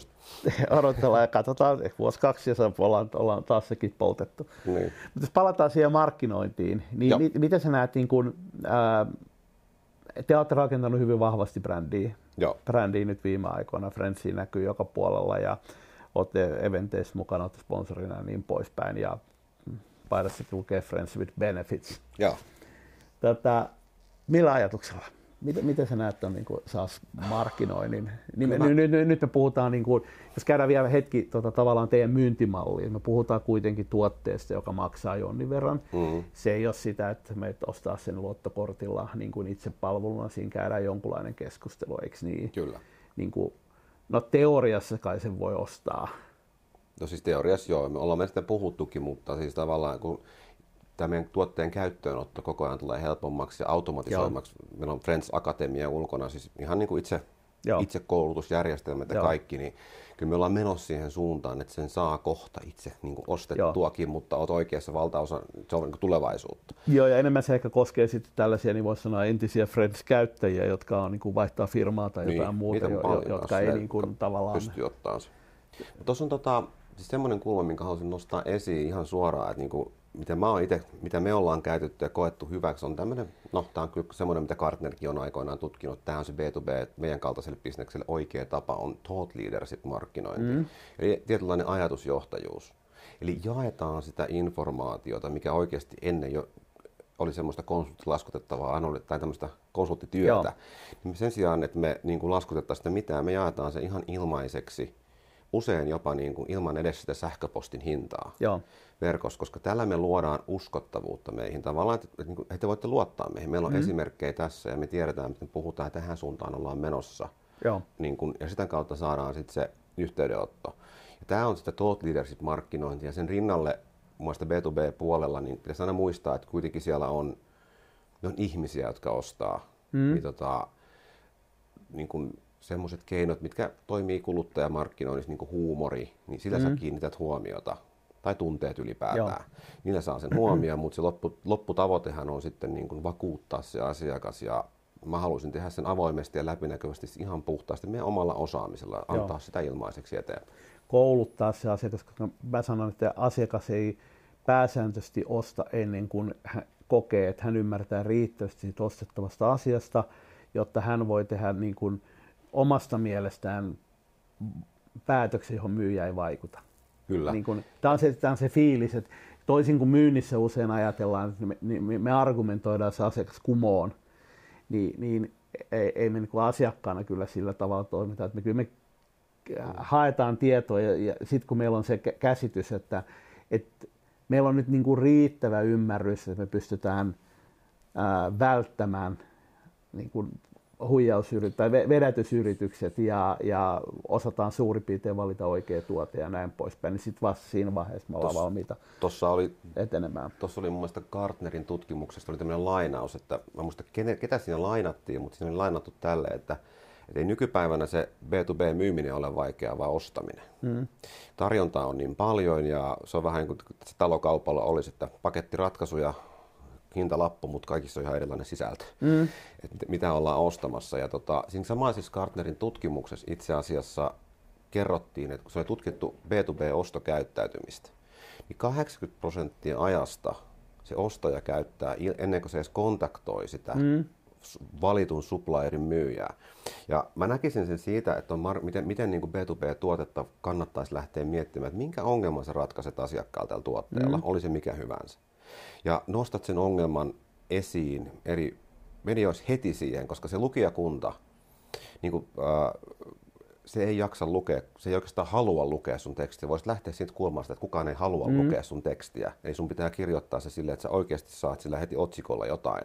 Joo. Aikaan kuvaat sen ongelman ja aika pian tarjoat siinä, on se sitten linkkaripostaus tai dokumenttiartikkeli mm. tai mikä hyvänsä, niin kerrot sen, että mitä sä miten tämä homma toimii. Eli tavallaan minkä ongelman sä ratkaiset ja miten sä pihvi tulee tässä, että mä ymmärrän sen hetkessä. Koska se lukija ei jaksa mitään niin kuin viiden minuutin artikkelia loppuun, se on aivan varma. Mm. Tuossa on hauska niin kuin, yksi toinen podcasti, mitä kuuntelin, siinä oli hyvin verrattu just sitä, että internettiin kirjoittamista. Et kun aika moni suomalainenkin katsoo noita artikkeleita, niin aika helposti tulee semmoinen, että tässä on nyt kirjoitettu vähän niin kuin yliopisto- tai kouluartikkeli Mm. Siellä yliopistolla koululla jollekulle maksetaan siitä, että se lukee niitä mm. ja arvostelee. Mutta se toimii aivan eri lailla tuolla internetistä, kun se lukija ei halua kuluttaa yhtään aikaa, siis vaippaa vaan nopeasti. Joo. Ja meidän aivot on kuin kahvia juoneen oravan, että pitää saada inputtia koko ajan mm. nopeasti lisää. Se, että sä pääset siinä virrassa esiin, niin sun pitää olla aika päräyttävä otsikko mm. siinä ja sitten se sisältö, just minkä ongelman mä ratkaisen. Jos sä ajattelet sitä ostopolkua taas, niin se, että sä tunnistat sen, tuot sen asiakkaan ongelman esiin. Me, me ollaan onnistuttu siinä välillä noissa meidän Thought Leaders-artikkeleista. Asiakas on kärsinyt oireita, mutta se ei tiennyt mikä sen ongelma, mm-hmm. kunnes se luki meidän Joo. postauksen. Siitä alkoi sitten se ostoprosessi. Tai sitten me tullaan mukaan tässä niin kuin, tällä mainonnalla esimerkiksi siinä kohtaa, että kun asiakas ää, on jo tunnistanut ongelmansa ja etsii vaihtoehtoa, niin sitten on hyvä olla siinä hänen virrassaan, että siellä on kilpailevia tuotteita, vaikka Dell Boomia, Mulesoftia, ja sitten siellä on Friends Joo. mukana. Et me ollaan niin kuin tavallaan gameissa mukana. Eihän se ostaja tiedä ostaa meiltä, jos ikinä kuullut, me ollaan vaihtoehto. Mm. Eli tässä on monta eri pistettä ennen kuin päästään siihen, että se perinteinen myyjä on niin kuin juttu sillä asiakkaan kanssa. Ja mä itse oikeastaan jopa välttäisin termiä markkinointi. Se on kyllä vaikea päästä ehkä eroon, mutta niin puhuisin vaikka digitaalisesta myynnistä, joka on osa, mm. kiinteä osa mm. myyntiprosessia. Mm. Joo, siis mun mielestä myynnin ja markkinoinnin jakaminen, niin funktio, totta kai ne on niin logiikaltaan hyvin erilaiset, mutta kysymys on kuitenkin siitä, että miten me saadaan se asiakas ostamaan, mikä se ostopolku mm. on. Ja ää, tänä päivänä ne on kyllä tavallaan markkinoinnin työ, mä, mä itse jaan sen silleen, että ää, markkinointi on sitä tekemistä, jossa vaikutetaan kerralla useeseen ihmiseen. Ja myynti on sitä, jossa vaikutaan kerralla yhteen ihmiseen. Eli jos sä menet asiakastapaamiseen, jos mä oon asiakas, me jutellaan näin, niin silloin se keskustelu on myyntiä, mutta jos sä menet juttelemaan influencerin kanssa podcastiin, niin se on markkinointia. Se on täsmälleen sama keskustelu. Tai jos sä väännät, parannat sun myyntidekkiä, slide-dekkiä, niin se on markkinointityötä. Kun sä menet presentoimaan sitä yhdelle asiakkaalle, se on myyntityötä, mutta silloin useamman asiakkaan edustajat paikalla, se muuttuu markkinoinniksi. Se on just näin. Tuo on niin kuin täydellinen analogia. Mun mielestä tuohon samaan voi vielä ajatella sen prosessinkin kautta. Että tavallaan se moneen vaikuttaminen on ne ensimmäiset stepit, kunnes sä pääset sitten sitä kautta, kun se konvertoituu, niin vaikuttamaan niihin yksilöihin. Ja sen matkan varrellakin kaikki ne operaatiot, jos sä teet massavaikuttamista mm. myyntiprosessissa oleviin ihmisiin, eikö niin, se, sulla on webinaareja ja kaikkea muuta siellä niin kuin porukalle, jotka on jo myyntiprosessissa, niin hei, ne on taas markkinointia. Tuosta tuli tosi tärkeä asia, mitä ei sovi unohtaa mieleen, että, että me kirjoitetaan myös paljon artikkeleita jo olemassa oleville asiakkaille. Mm. Eli, eli tavallaan se niin kuin monesti unohtuu, että hankitaan vaan uudismyyntiä, lisää kauppaa, lisää kauppaa. Kuka on sun paras myyjä niin kuin nykypäivänä? Mm. Mun mielestä se on word of mouth edelleen. Eli Joo. meillä on semmoisia keissejä, missä niin kuin asiakkaan edustaja ihan pyytämättä yhtäkkiä ylistää linkkaris meidän tuotetta. Kuvaa sen niin kuin ongelman, minkä se ratkaisi. Niin me ei niin kuin huomattiin se, kun oltiin se oli täkännyt meidät siihen. Joo. Niin mikä on parempaa myyntiä, tai jos se puhuu suoraan asiakkaat toiselle tolleen, niin se on yksi ihan, niin kuin SaaS-bisneksessäkin ihan super tärkeä edelleen, koska se voi johtaa siihen yhdestä yhden, yhteen myyntiin, mutta siihen, että se vielä julkistaa sitä ja niin kuin, mikä onkaan sen arvokkaampaa. Ja mun mielestä niin kuin tässä, että miten sä saat sen aikaan, niin se tarkoittaa, että no, tuotteen pitää olla kunnossa, sen pitää olla hyvä mm. ja pitää miellyttää mm. asiakasta. Sun pitää kuitenkin kuunnella sitä asiakasta koko ajan, miten se haluaisi siihen tuotteeseen lisää. Sun pitää tuottaa sille olemassa olevalle asiakkaalle myös sitä materiaalia, miten sä käytät paremmin mm. tätä jo hankittua mm. tuotetta. Ja mun mielestä siis sitä ei sovi koskaan unohtaa, se on niin arvokas osa Nimenomaan, koska se, mitä me, se erityisesti mitä me siis myydään, koska me, me eletään kuukausimaksusta, toisin niin. kuin, niin kuin perinteisessä lisenssikaupassa on riittänyt, että sä heivaat sen lisenssi sinne lastauslaiturille ja häivyt ja toivot, mm. että se välttämättä edes asentaisi, koska sä oot saanut suurimmassa siitä rahasta jo siinä mm. kohtaa, että saat se lisenssi, saisi ne pieniä ylläpitomaksuja. Siitä ylläpitoa vastaan sun pitäisi, tu, tuenkin pitäisi vastaa puhelimeen, eli sulla on niin kuin kustannus. Mm. Mutta meillä SaaSissa niin, niin me saadaan se tulo niin kuin matkan varrella. Mitä kauemmin sä käytät, sitä enemmän me ansaitaan. Tavallaan pitää joka kuukausi ansaita uudestaan se Joo. luottamus. Ja sen takia, sen takia aina me myynnissä me myydään sitä ää, hyötyä, me myydään sitä transformaatiota, sitä etua, minkä sä saat siitä. Ja sen takia se niin kuin markkinointi, asiakaspolkukin niin suunnitellaan tänä päivänä siihen, että et ei siihen, että me saadaan toimitettua se, eli se onboardattua, vaan että se saa ne luvatut hyödyt. Et siellä on se hienosti kukkuva integraatiokone, joka vaatii mahdollisimman vähän ylläpitoa. Et ollaan, ollaan siihen tilanteeseen päästy, niin silloin me ollaan se lupaus vasta toimitettu. Ei se, että me ollaan annettu ne tunnarit ja, ja pyöritetty muutama onboarding video Joo. vaan vasta sitten, kun se on saanut ne 200 integraatioa ikään kuin pyörimään siellä, niin silloin me ollaan päästy siihen, että me ollaan täytetty se lupaus, mitä me ollaan sille ehkä jo ensimmäisestä markkinointiviesteistä ja myyntiviesteistä lähtien niin kuin maalattu hänen päähänsä. Tässä on sitten seuraava aasinsilta tosta, tai oikeastaan aika suorakin silta, jos ajattelet sitten taas, niin kuin, että sulla on tyytyväisiä asiakkaita, ja sitten sun pitäisi kuitenkin tavoittaa vaikka koko Eurooppa sun mm. SaaSin markkinoinnilla. Mm. Ja sulle ei ole vielä semmoista markkinointibudjettia, että sä voisit iskeä miljoonan kuukaudessa mm. sinne maksettuun niin huutokauppaan, mm. Google Adsiin tai Jankkariin. Niin tota, miten sä saat itse näkyviin mm. ilman sitä jä, niin kuin järisyttävää rahaa, niin siinä on ehkä yksi semmoinen, no tämä on vielä niin kuin meillä kokeiluasteella, mutta näyttää jo hyviä niin kuin tuloksia, on tämmöiset oikeasti arvostetut review boardit ja analyytikot. Mm. Gartnerilla on Gartner Peer Review, missä mm. me ollaan nyt hyvin Joo. asemoitu ja kasvetaan siellä. Sitten on tämmöinen toinen, mihin mä itse uskon, kuin G2, Joo. missä on niin kuin paljon softa saasi taloja ja muita, että siellä pärjäämällä ja sitä tavallaan markkinoimalla, koska sieltä haetaan samaan mm. aikaan ja samaan mm. aikaan sä saat sieltä hyvää palautetta sun tuotteesta, mitä sä voit taas sitten niin kuin kertoa testimoniaaleja eteenpäin omassa markkinoinnissa. Joo. Ja taas siis, kun tuo perustuu sehän uh, people like us do things like this, eli tavallaan mm. se, että kodin kuva markkinoinnin tällä lauseella, että se on oikeastaan se, niin kuin se mielikuva, mitä mä haluan. Me kuitenkin ostajana me tehdään identiteettipäätöksiä. Me mietitään, että, että minkälaiset muut yritykset käyttää tämän tyyppistä järjestelmää, tai käyttääkö ne integraatio ylipäätänsä. Eli jos mä ajatellaan joku Sappi on huippuesimerkki, jossa suurin jossa niin kuin organisaatiot hankkii sappia sen takia, että meidän kaltaiset organisaatiot hankkii sappia. On se järkeä tai ei, mutta se on niin kuin, mm. se on niin kuin, to... that's how it happens.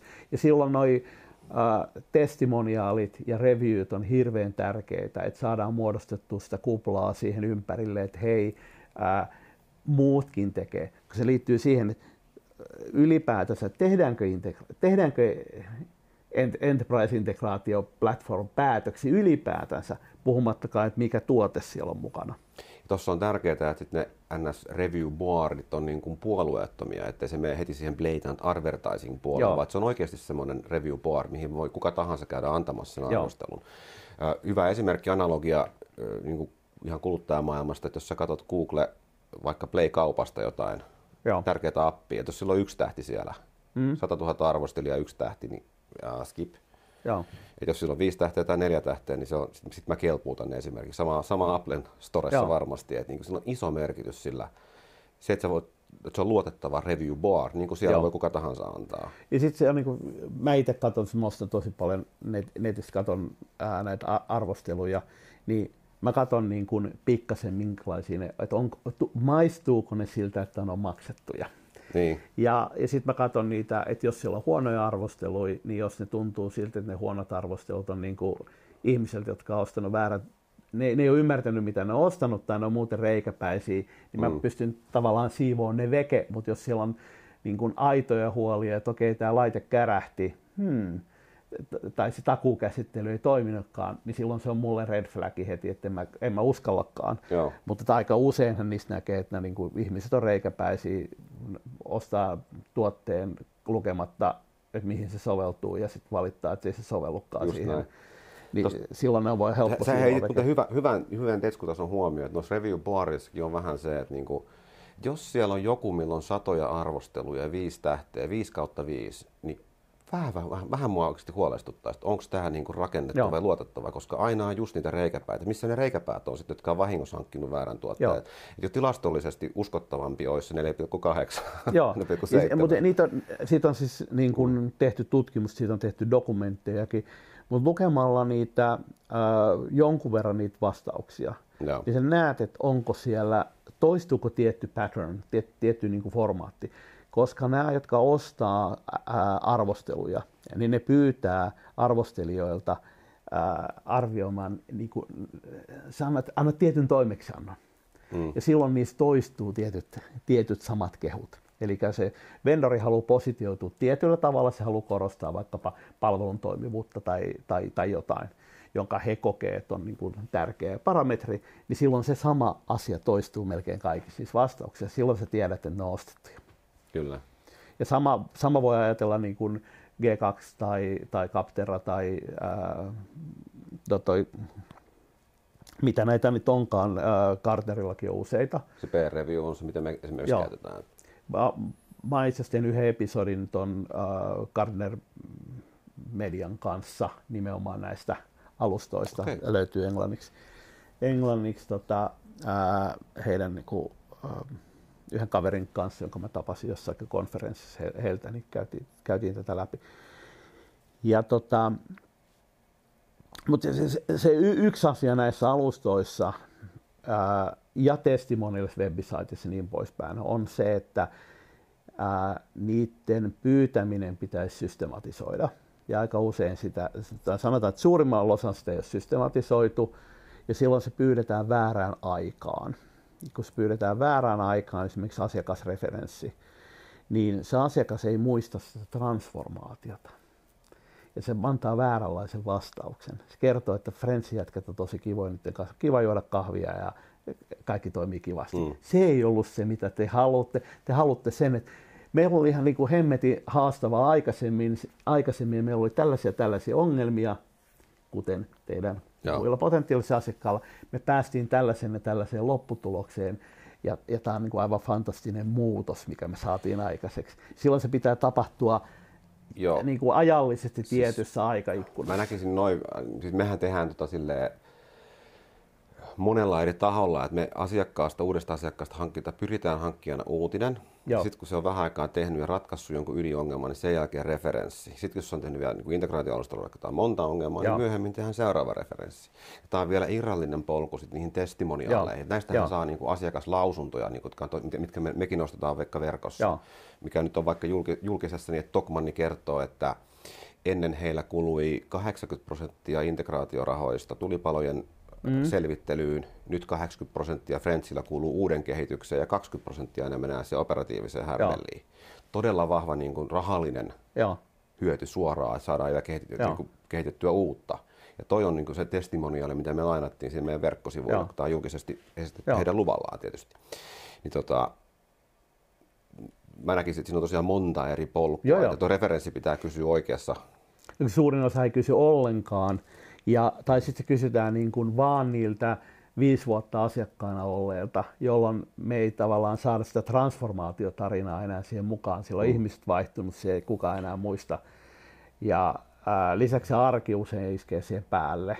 Elikkä, Meillä on silleen, että me ollaan tehty, nyt tuli vaikka Friendsin komiin niin Otavasta referenssi, no. uutinen, niiden viimeisimmistä keisseistä. Otava on käyttänyt meitä kuinka monta vuotta se alun perin suomalainen kirjakauppa, mm. onko se 20 vuotta käyttänyt Friendsia. Niin tota, että siinä matkalle mahtuu jo monta referenssi storia, aina kun tapahtuu joku muutos tai joku jotain, ja mun mielestä se on hyvä niissä referenssissäkin aina kertoa sille konkreettisesti vaikka numeroiden kautta, että mitä arvoa tästä saat, Joo. eikä vaan semmoista, Joo. että tämä on loistavaa, mahtavaa, ihanaa, kivaa, Joo. vaan ihan oikeasti konkretiaa. Storytellerina, niin sen pitää kertoa joku story, ja, ja kaikkien ei pidä kertoa samaa tarinaa. Sun pitää olla erilaisia tarinoita erilaisiin, Joo. erilaisilta yrityksiltä erilaisia tarinoita erilaisiin niin kuin, voisi sanoa asiakastilanteisiin. Yksi kertoo sen lukujen kautta sille, joka hakee säästöä, joku ei välttämättä hae sitä säästöä. Jos joku... kaikki kertoo sen säästötarinan, joo, niin, joo. niin... Joku voi kertoa, miten se mahdollisti jotain. Nyt joo. palattiin tähän, että prosessiautomaatiosta tulee säästöä, mikä oli se mun ensimmäinen yksi alue, tai digitalisaatio mahdollistetaan apeilla. Ne on ne kaksi teemaa, mitkä meillä Joo. toistuu, koska tuote on tehty sitä varten. Se Joo. on hirveän luonnollista. Mutta tarinankerronnan kannalta se on aina hienoa, kun jos saa jonkun niin kuin henkilön kautta kerrottua sen mm. tarinan, mm. Niin, kuin, niin kuin tässäkin vaikka tapahtuu vähän sen, niin tota, että joku asiakkaan oma henkilö kertoo, miten tämä auttoi häntä, ja lopussa sen pystyy vielä laajentamaan niihin business Joo. hyötyihin. Niin semmoinen, se, semmoisia mun mielestä ihmiset haluaa lukea toisia ihmisiä, eikä niitä hehkutus, Joo. pelkkiä hehkutusnumeroita. Ja noista tulee myöskin se, että ne palvelee, voisi sanoa, että eri ostajapersonaa Kyllä. vähän eri. Tai voi sanoa, että ne on, suunne, ne on palvelee kaikkia, mutta ne on suunnattu tietylle. Et sun pitää saada käyttäjät, sun pitää saada se raapussi vartija taakse. Sun pi... Jos sä ajattelet tämmöistä, niin? tämmöistä IT niin kuin niche SaaS ja Friends integraatioalusta, niin meidän se ostajakunta, niin ei se ole se C-tason niin kuin päättäjä. Se Joo. pitää toki vakuuttaa, silloin se rahapussi. Mm. Mutta tota, sen päätöksen yleensä sille tuo kuitenkin joku tekninen arkkitehti mm. tai integraatioarkkitehti, pääarkkitehti tai joku pääkäyttäjä niin kuin, ja jopa Joo. joskus liiketoiminnan puoleltakin. Joo. usein se on se nimenomaan se IT, että hei, jos me ratkaistaan monen liiketoiminnan ongelmat tällä integraatioalustalla, niin se on se IT-arkkitehti, joka mm. ehdottaa sille. Niin siihenhän me halutaan sitä vaikuttaa markkinoinnilla ja siksi meillä aika moni artikkeli onkin aika tekkiä. Siis kun me halutaan antaa informaatiota, Joo. Joo. auttaa sitä Joo. arkkitehtiä, eli tavallaan sitä kautta näyttää, että voit luottaa meihin, me tiedetään mm. mitä me tehdään. Mm. Me todistetaan se tällä tarinalla, Joo. joka on ihan val- arvokasta informaatiota juuri sinulle arkkitehti. Ja siksi meidän niin kuin tarin, niin noissa verkossa esimerkiksi aika paljon näkyy sitä tekki kulmalla tuotua tarinaa, mutta se voi olla myös, miten integraatiota hallitaan tai sitten niin toimituspuolella tai sitten ihan puhtaita tuotteen hyötyjä. Mutta niin sitten sille bisnestarina, että mitä hyötyjä, puhtaita hyötyjä vaikka kaupallisesti integraatiolla voidaan saavuttaa. Ja onko teillä tämmöinen ongelma? Joo. Niin kuin business, vaikka IT-spendi kuluu niin kuin tällä tavalla, voit kärsiä integraatiospaketista tai RPA-krapulasta. Joo. Molemmat on ihan termejä. tota, niin tavallaan sitä kautta lähestytään sitä bisnesihmistä sitten, okei, kun sä haluat vaikka taloudellisia säästöjä tänä aikana. Miten sä näet on niin kuin, voisi sanoa brändipuolen, että et, tota, monasti varsinkin myyntitaustaiset ää, niin tuppaa vetää sen markkinointioperaation liian fokusoidusti siihen päättäjään. Ja itse niin kun usein nähnyt sen, että, että silloin kun me mennään sitten, tai, tai esimerkiksi teidän tapauksessa liian selkeästi siihen niin kuin esittelijään, mm. kun sitten kun me mennään siitä niin kuin laajemmalle, me mennään sille, sille niin kuin rahapussivartijalle tai me mennään niin kuin johtoryhmätasolle tai me mennään käyttäjätasolle, niin usein sillä brändilläkin on merkitystä. Että se voi olla, että joku heittää jonkun muun vaihtoehto, toimitusjohtaja heittää jonkun muun ajatuksen asiasta, ei ehkä teidän tapauksessa, vaan nyt puhutaan mm. yleisesti. Jos se toimitusjohtajalle ei ole, tota, se ei ole altistunut sille markkinoinnille millään lailla. Saat se kiinni, mitä mä ää, ta- tarkoitan. Saan, että, mutta tota... kyllä me ammutaan siis, kun mä sanon C-tason johtaja, niin mä, siis se on niin kuin CEO kuuluu tähän, Joo. tähän kulmaan, että niillehän ne bisnestarinat meillä uppoo. Jos sä ajattelet, kun, mitä kohdistetumpaa se on, niin mä, mulla on vähän sama ajatus siinä, että mä niin kun, en mä voi firmat on niin erilaisia, se päätöksentekoketjut, niin kuin sä kuvasit, hyvin erilaisia. Niin toi viesti me ammutaan niin kuin, oikeastaan aika kor- pitkälti C-tason johtoon tietyillä alueilla. Joo. Ja sitten taas, sit, niin kun, jos puhutaan integraatioarkkitehteistä, niin siinä saattaa siinä kohderyhmässä olla ihan devaajat kyllä Joo. mukana riippuen sitä artikkelista. Jos se antaa se aineisto devaajalle jotain, niin me laitetaan se niille myös ihan mm. rahalla näkymään. Mm. Miksi? Mm. No, se hyödyttää sitä devaajaa. Se devaaja voi viiden vuoden päästä olla se, joka muistaa meidät. You never know. Joo, ja tai, saat... tai se voi mm. hakea meille töihin. Tai se voi olla se, joka sitten niin kuin ratkaisee jotain käytännön ongelmaa ja Puhuu, se, eskaloi, niin. se eskaloi sen sitten arkkitehdille, että hei, onko tässä mitään järkeä, että sä sanoit, että meidän pitäisi koodaa tällainen, mutta eikö meidän kannata sommaa tähän tällainen juttu, ja sitten se lähtee siitä. Ja sitten molemmat onkin nähnyt tarinaa Friendsista Joo. viimeisen vuoden aikana, niin se on se meidän Joo. tavoite. Ja tässä tullaan taas siihen, että kukaan ei osta tuntemattomilta. Mm. Ja, äh, ja sitten tullaan tähän people like us do things like this, että jos se menee, menee niin kuin ihmiselle, menee ylhäältä alaspäin tai alhaalta ylöspäin ihmiselle, joka ei ole tietoinen sit tuotteesta, ää, brändistä, ää, tai silloin niin kuin olennaisesti erilainen positio, niin, niin jos se tekninen jätkä, jolta halutaan hautaa validaatio, että onko tämä niin kuin järkevä juttu, niin jos on sitä mieltä, että no se on pilipali juttu, että se mm. on niin kuin, silloin väärä mielikuva, niin se heittää äkkiä se myyntiprosessin nurin siitä. Nurin. tai lauseen. se menee sille toimarille, joka sanoo, että he, mä ostan aina IBMltä kaikki. Että Onneksi tota ei enää tapahtunut niin. Mä muistan tuon histori- mä muistan ton historiasta kyllä, ton, ton, ton, se on ollut lähellä meilläkin. Että. Mutta siis se tulee niin se identiteettiin, että me ollaan tärkeä yritys, me ei osta pilipalivehkeitä. Mm. Tai me ollaan äh, ketterä yritys, me ei osta, master, me ei osta raskaita sydämeitä. Ja jos se mielikuva on, niin kuin menee, menee pieleen, niin...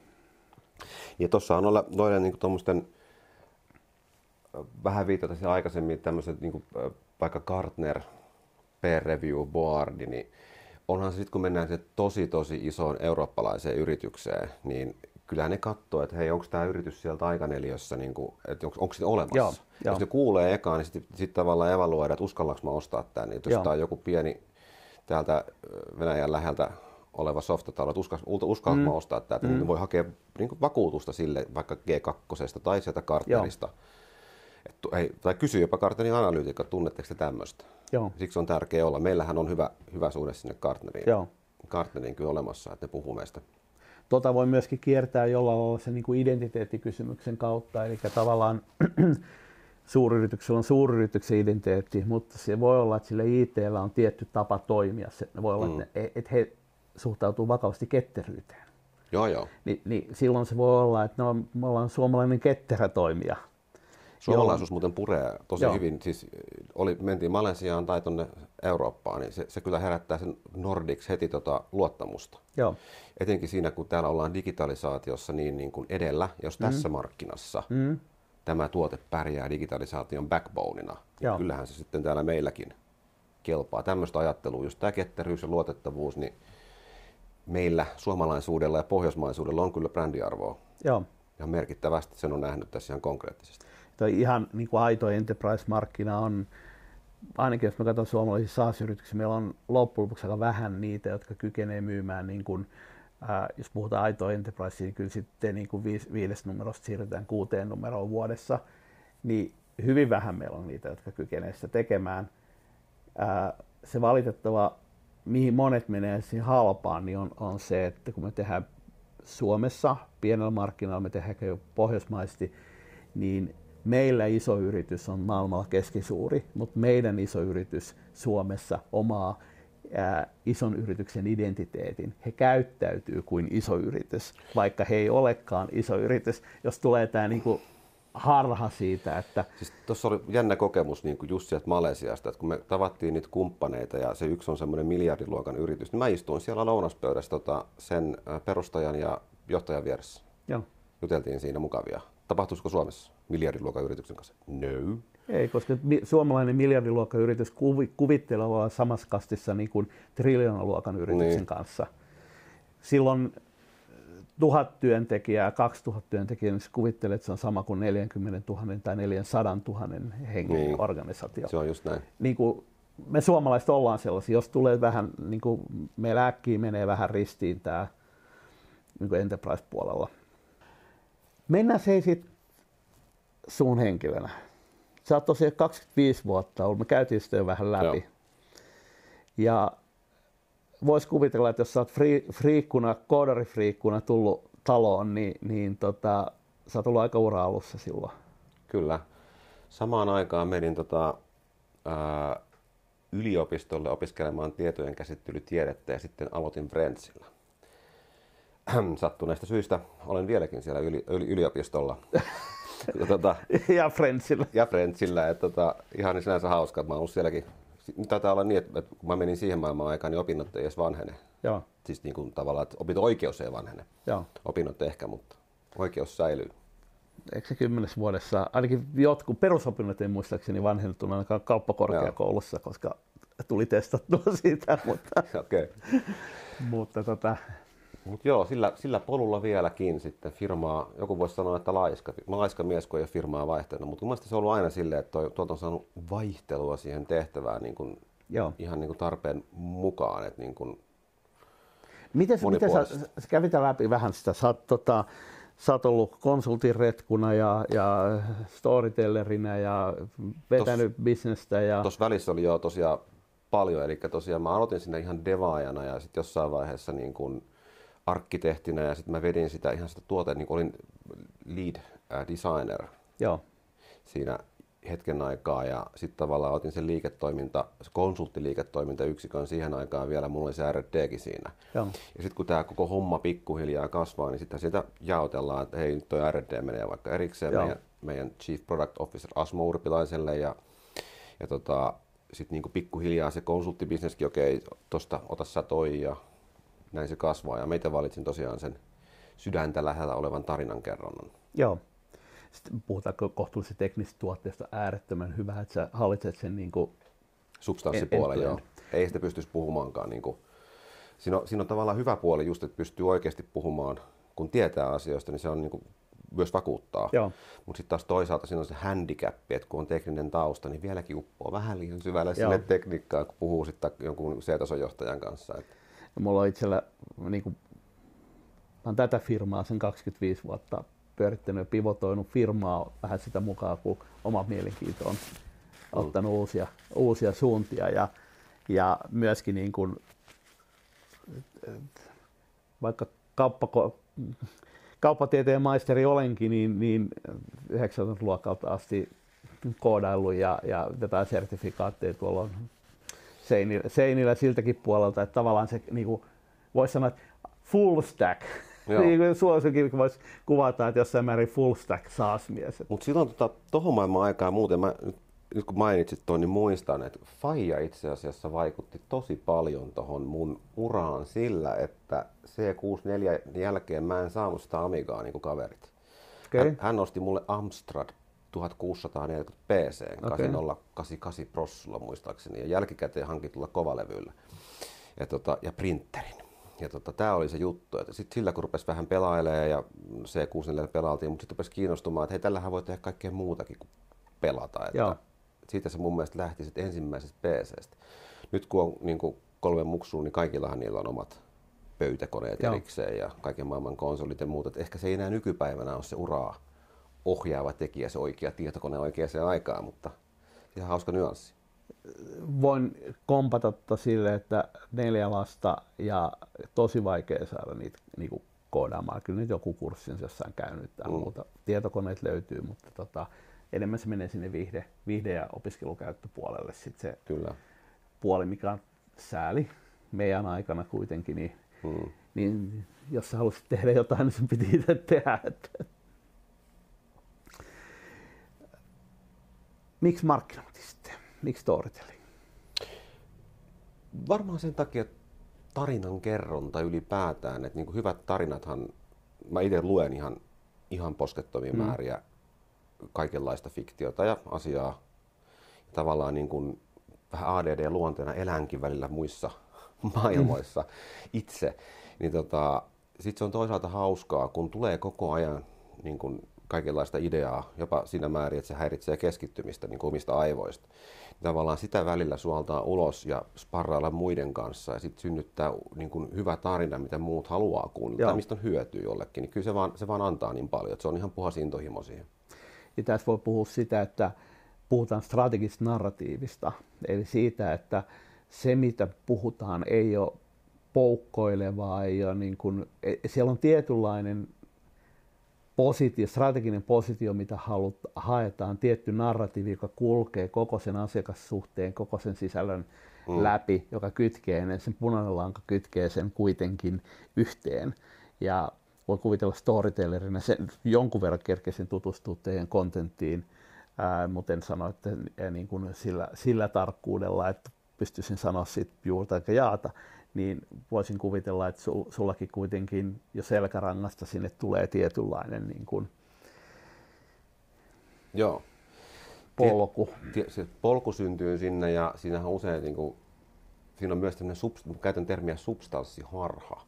Sä oot tosi pitkään tehnyt jotain asiaa, niin kuin vaikka integraatiot mm. minä, niin mulla on se paha tapa, että mä hyppään liian pitkälle sitä polkua. Joo. Mä unohdan sen polun alun, että mun pitää saattaa se toinen aina siihen polun päähän, koska se ei ole 20 vuotta kuitenkaan katsellut sitä integraatiota. Se Joo. ei ole sen vika, se on mun tehtävä saattaa Joo. se siihen alkuun. Se on ehkä sellainen oppi aina, kun softabusiness lähtee puhumaan tai puhutaan jostain softan hyödyistä tai niistä ongelmista, mitä se ratkoo. Että niin sun pitää saattaa se lukija tai kuulija niin kuin hyvin siihen alkuun, koska se ei ole niin pitkällä kuin sinä siinä. Joo. Tämä on aika yleinen ongelma, mutta mun mielestä tämä substanssihara IT-sektorilla etenkin, niin näkee sitä. Te olette nyt tehnyt kuitenkin esimerkiksi podcastia suomeksi, Joo. nyt harkinnassa Enkku-podcasti. Kyllä. Ja sä puhuit tuossa vähän aik- aikaisemmin siitä, että no mites, mites tämä niinku enkkupuoli ralli, ralli englantimeiningillä menee ja mä totesin sinulle siihen, että hei, teidänkin asiakkaista varmaan suurin osa on ei-natiiveita englannin puhujia. it onneksi, kun me myydään ITlle, niin, mm. niin eikö niin, me voidaan niin kuin aika pitkälle olettaa, että sinulla täytyy olla kohtuullisen hyvä enkun taito, jos sä oot funktios, vai miten te olette nähnyt? Joo, siis toi on ihan hyvä huomio. Se ehkä johtuu siitä, että mun, mun kollega, jonka kanssa podcastia teen, niin hänellä on sellainen täydellinen, ihana brittiaksentti ja siinä tulee sellainen alemuuden tunne, mm. mutta mä yritän unohtaa sen, sen että se, sille yleisölle se voi olla jopa se mun tankero englanti niin kuin tavallaan sopivampaa, lä, niin kuin mm. lähestyttävämpää parhaimmillaan. Mutta tota, kyllä me siitä hyvä saadaan. Se on tietysti aina, tietysti, öö, mäkin luen niin paljon, mä luen, puhuin äsken lukemisesta, niin mä ja. luen kaiken nykyään englanniksi. Ja. Niin tota, tavallaan siinä ainoa se haaste, että miten saa suusta ulos sen yhtä jouhevasti, kun saisit sen englanniksi paperille tai koneelle. Harjoittelun kautta vaan. Ha- harjoittelun kautta ja to- totesinkin, että meidän pitäisi kuitenkin tehdä sitä paljon yksinkertaisemmalla tasolla, ainakin alkupäässä, niin kuin sanoit. Mm. Ja sitten kun se kohderyhmä on ähm, ei-natiivit, ja jo, jopa jos menet jenkkeihin, britteihin ja rupeat katsoa sitä oikeassa porukkaa siellä, niin siellä on vaan sitä maahanmuuttajaa aika paljon. Ja ei nekään ole välttämättä natiiveita. Mm, se on totta. Se Et voi... me, otetaan, niin kuin, me otetaan aivan liikaa. Mä haluaisin, niin kuin, mä haluaisin tappaa tuon argumentin, suomalaista keskustelusta. Mulle kerran mulla oli jenkki duunissa ja joku rupesi urputtaa meidän sisällöstä, että pitäisi käyttää jollain natiivilla englannin no, Tämä on. Et, Jos jotain välineitä, niin kuin copyrightaus, ja itsekin kirjoitan, niin tota, mun mielestä no, tämmöiset, mitkä korjaa kielioppia on tietysti hyviä. Mutta se, mitä mä itse rakastan, niin on semmoinen appi kuin Hemingway. Okay. Se, siis, ää, se on tällainen, että se kirjoitat sun, laitat sun tekstin sinne, niin se tavallaan niin kuin näyttää, mitkä lauseet on liian monimutkaisia, pitkiä väriä. Okay. Tavallaan, että sä saat sitä sun englannin kielestä, sama pätisi kyllä suomeenkin, mutta sitä se ei osaa, niin kuin luettavaa, että tarpeeksi yksinkertaista kieltä. Mutta sama pätee sitten ehkä myös puhumiseenkin, että jos kauhean monimutkaisia pitkiä lauserakenteita, niin se on kuulijalle raskasta. Että se lukijalle pitää antaa taukoja, eri mittaisia mm.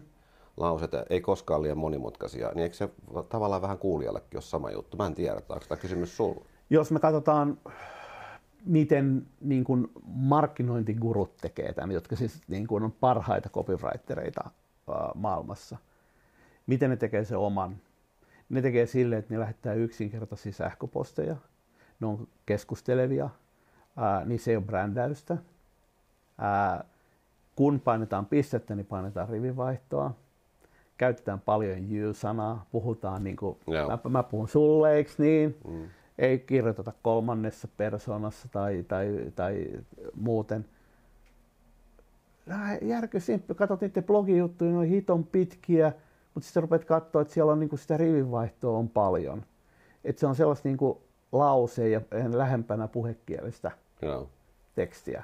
Ja sitten kun me ruvetaan kirjoittaa sitä, niin kun me vedetään sitä niin kun pilkku, pilkku, tiukkaa, pilkku. tiukkaa kamaa ja, ja hirveä määrä niin wall of text, tiedäksä, ja, Näin ja, meille koulussa opetettiin. Ja, mutta aina muistaa, että se opettajalle on maksettu siitä, että se lukee sen tekstin. Internetissä ei ole, niin mä itsekin olen sitä Hemingwayt käyttänyt siihen, että se pilkkoo lyhyemmäksi Joo. ja sitten kaikki turha pois. Joo. Se, että se on pitkä, ei ole arvo, vaan se, että se on tehokas, lyhyt, se on se arvo internettiin mun mielestä kirjoittaessa, että kun se lukija ei ole siellä maksetusti lukemassa sun tekstiä, vaan se haluaa äkkiä sen informaation, niin lyhyt ja ytimekäs ja tonaliteetti on tosi tärkeä, just tommonen, että se on mun mielestä business to business maailmassakin nykyään kevyttä. Mä teen esimerkiksi silleen, että mä kirjoitan mun omalla nimen linkkarissa, Joo. siis niin kuin, ei tule firman brändäämänä, vaan mä käytän siinä tuommoista titteliä Friends Integration Fellow. Joo tämä fellow-titteli ei ole Suomessa niin tuttu, ja kun meille tuli joku uusi titteli, ja mä en tykännyt sitä mun tittelistä, niin mä otin tämmöisen Friends Integration Fellown käyttöön. Joo. Mun, niin sitä ei Suomessa fellow-merkitys tunne, mutta saatat tietää, mikä se on mm. maailmalla. Et, eikö Bill Gateskin ole vielä Microsoft Fellow, että se on niin kuin, tavallaan tämmöinen, että on ollut pitkään siinä mukana, niin mä itseni nimitin röyhkeästi sellaiseksi, mutta se toimii taas niin kuin siellä linkkarissa ihan hyvin, että niin kuin se, se titteli maailma. Joo, ja tuossa on, siis, nyt puhutaan linkkarista, niin sä aika kivasti vapautat itsesi siitä ää, funktionaalisen tittelin rajoitteesta, niin. mikä me usein, kun me esittäydytään, niin me esittäydytään niin kuin position kautta, eikä ää, varsinkin jos me puhutaan vaikuttamisesta, niin se positio rajaa meidän vaikuttamisen siihen meidän positioon mutta kun se, sekin tavallaan edustat koko firmaa ää, historiastakin. Niin jos sä, jos sä esittäytyisit itse markkinointi-ihmisenä, niin katsottaisiin niin kaikkea, missä puhut, katsottaisiin tietyn filterillä. Joo, just näin. Mä Suomessa siis jos käytän jossain tilaisuuksessa, Malesiassa mutta ihan eri lailla, että siellä pitää mennä tietyllä tavalla, että uskottavan niin position kautta, niin sitten vaan se vice president-osuus Joo. näkyviin, ei mitään muuta, niin sitten ne ei positioi sua.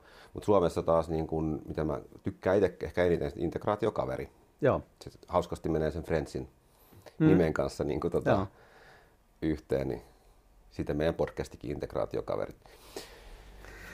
Jos mentäisiin sinne vitoseen takaisin, niin mitä se tota, vaikka omille lapsille, jos ne olisi nyt niin kuin tässä kohtaa niin kuin uraa, uraa tota, opiskelut alkaisi olla aloitettu tai, tai, tai lopetettu, mutta olisi niin kuin siinä vitosen kohdalla usein niin kuin työelämään siirretään, niin, niin mitä, mitä, mitä tota, antaisit, antaisit itsellesi, jos olisit nyt kaksivitosena tai jälkikasvulla, niin no yksi ohjenuorana? Siis pari, pari ehkä oppia niin kuin viimeisen 25 vuoden ajalta, että niin kuin ihan sama mitä sä teet, kunhan se on hauskaa. Ja sitten siihen lisäksi ei se, se ei voi olla koko ajan hauskaa, koska sitten se hauskaa ei tunnu enää mm. hauskalta. Mutta siis tuohon tiivistyy itse asiassa tosi paljon asioita, jos ajattelet, että kauhean yksinkertainen asia sanoa, mutta jos sitä miettii niin kuin arvona tekemisen kautta, niin elää paljon onnellisempaa elämää, saa paljon parempia mm. asioita aikaan, kun mm. teet niitä intohimosta, etkä pakosta tai jostain muusta. Toinen ehkä semmoinen hyvä oppi ihan viime, viime ajoilta, että kun itse taas tykkää argumentoida paljon, niin multa meidän toimitusjohtaja heitti tämmöisen viisaan kommentin, mikä on aika yleinen kai. Että haluatko sä Antti olla oikeassa vai onnellinen? Ja tota, se sai mut ajattelemaan. Mä, mä ehkä, ehkä niin kuin, tämän mun oman ekan ohjeen mukaan mä menen sinne jälkimmäiseen kuitenkin. Joo. Mä oon mieluummin onnellinen kuin oikeassa. toivottavasti keskustelu, keskustelussa ei, ei, ei, ollut se, minkä voisi tuosta kuvitella. Ei, ei, ei, me ollaan, me ollaan ihan hyvää pataa kavereita. Että se on hyvä kaverin neuvo minulle. Että... Tähän voisi olla hyvä, hyvä räpätä tämä räpätä tämä keskustelu. Kiitos Antti, pääsit paikalle. Kiitos. Kiitos kuulijoille ja ei kun seuraavaan kertaan. Moi moi! Moi!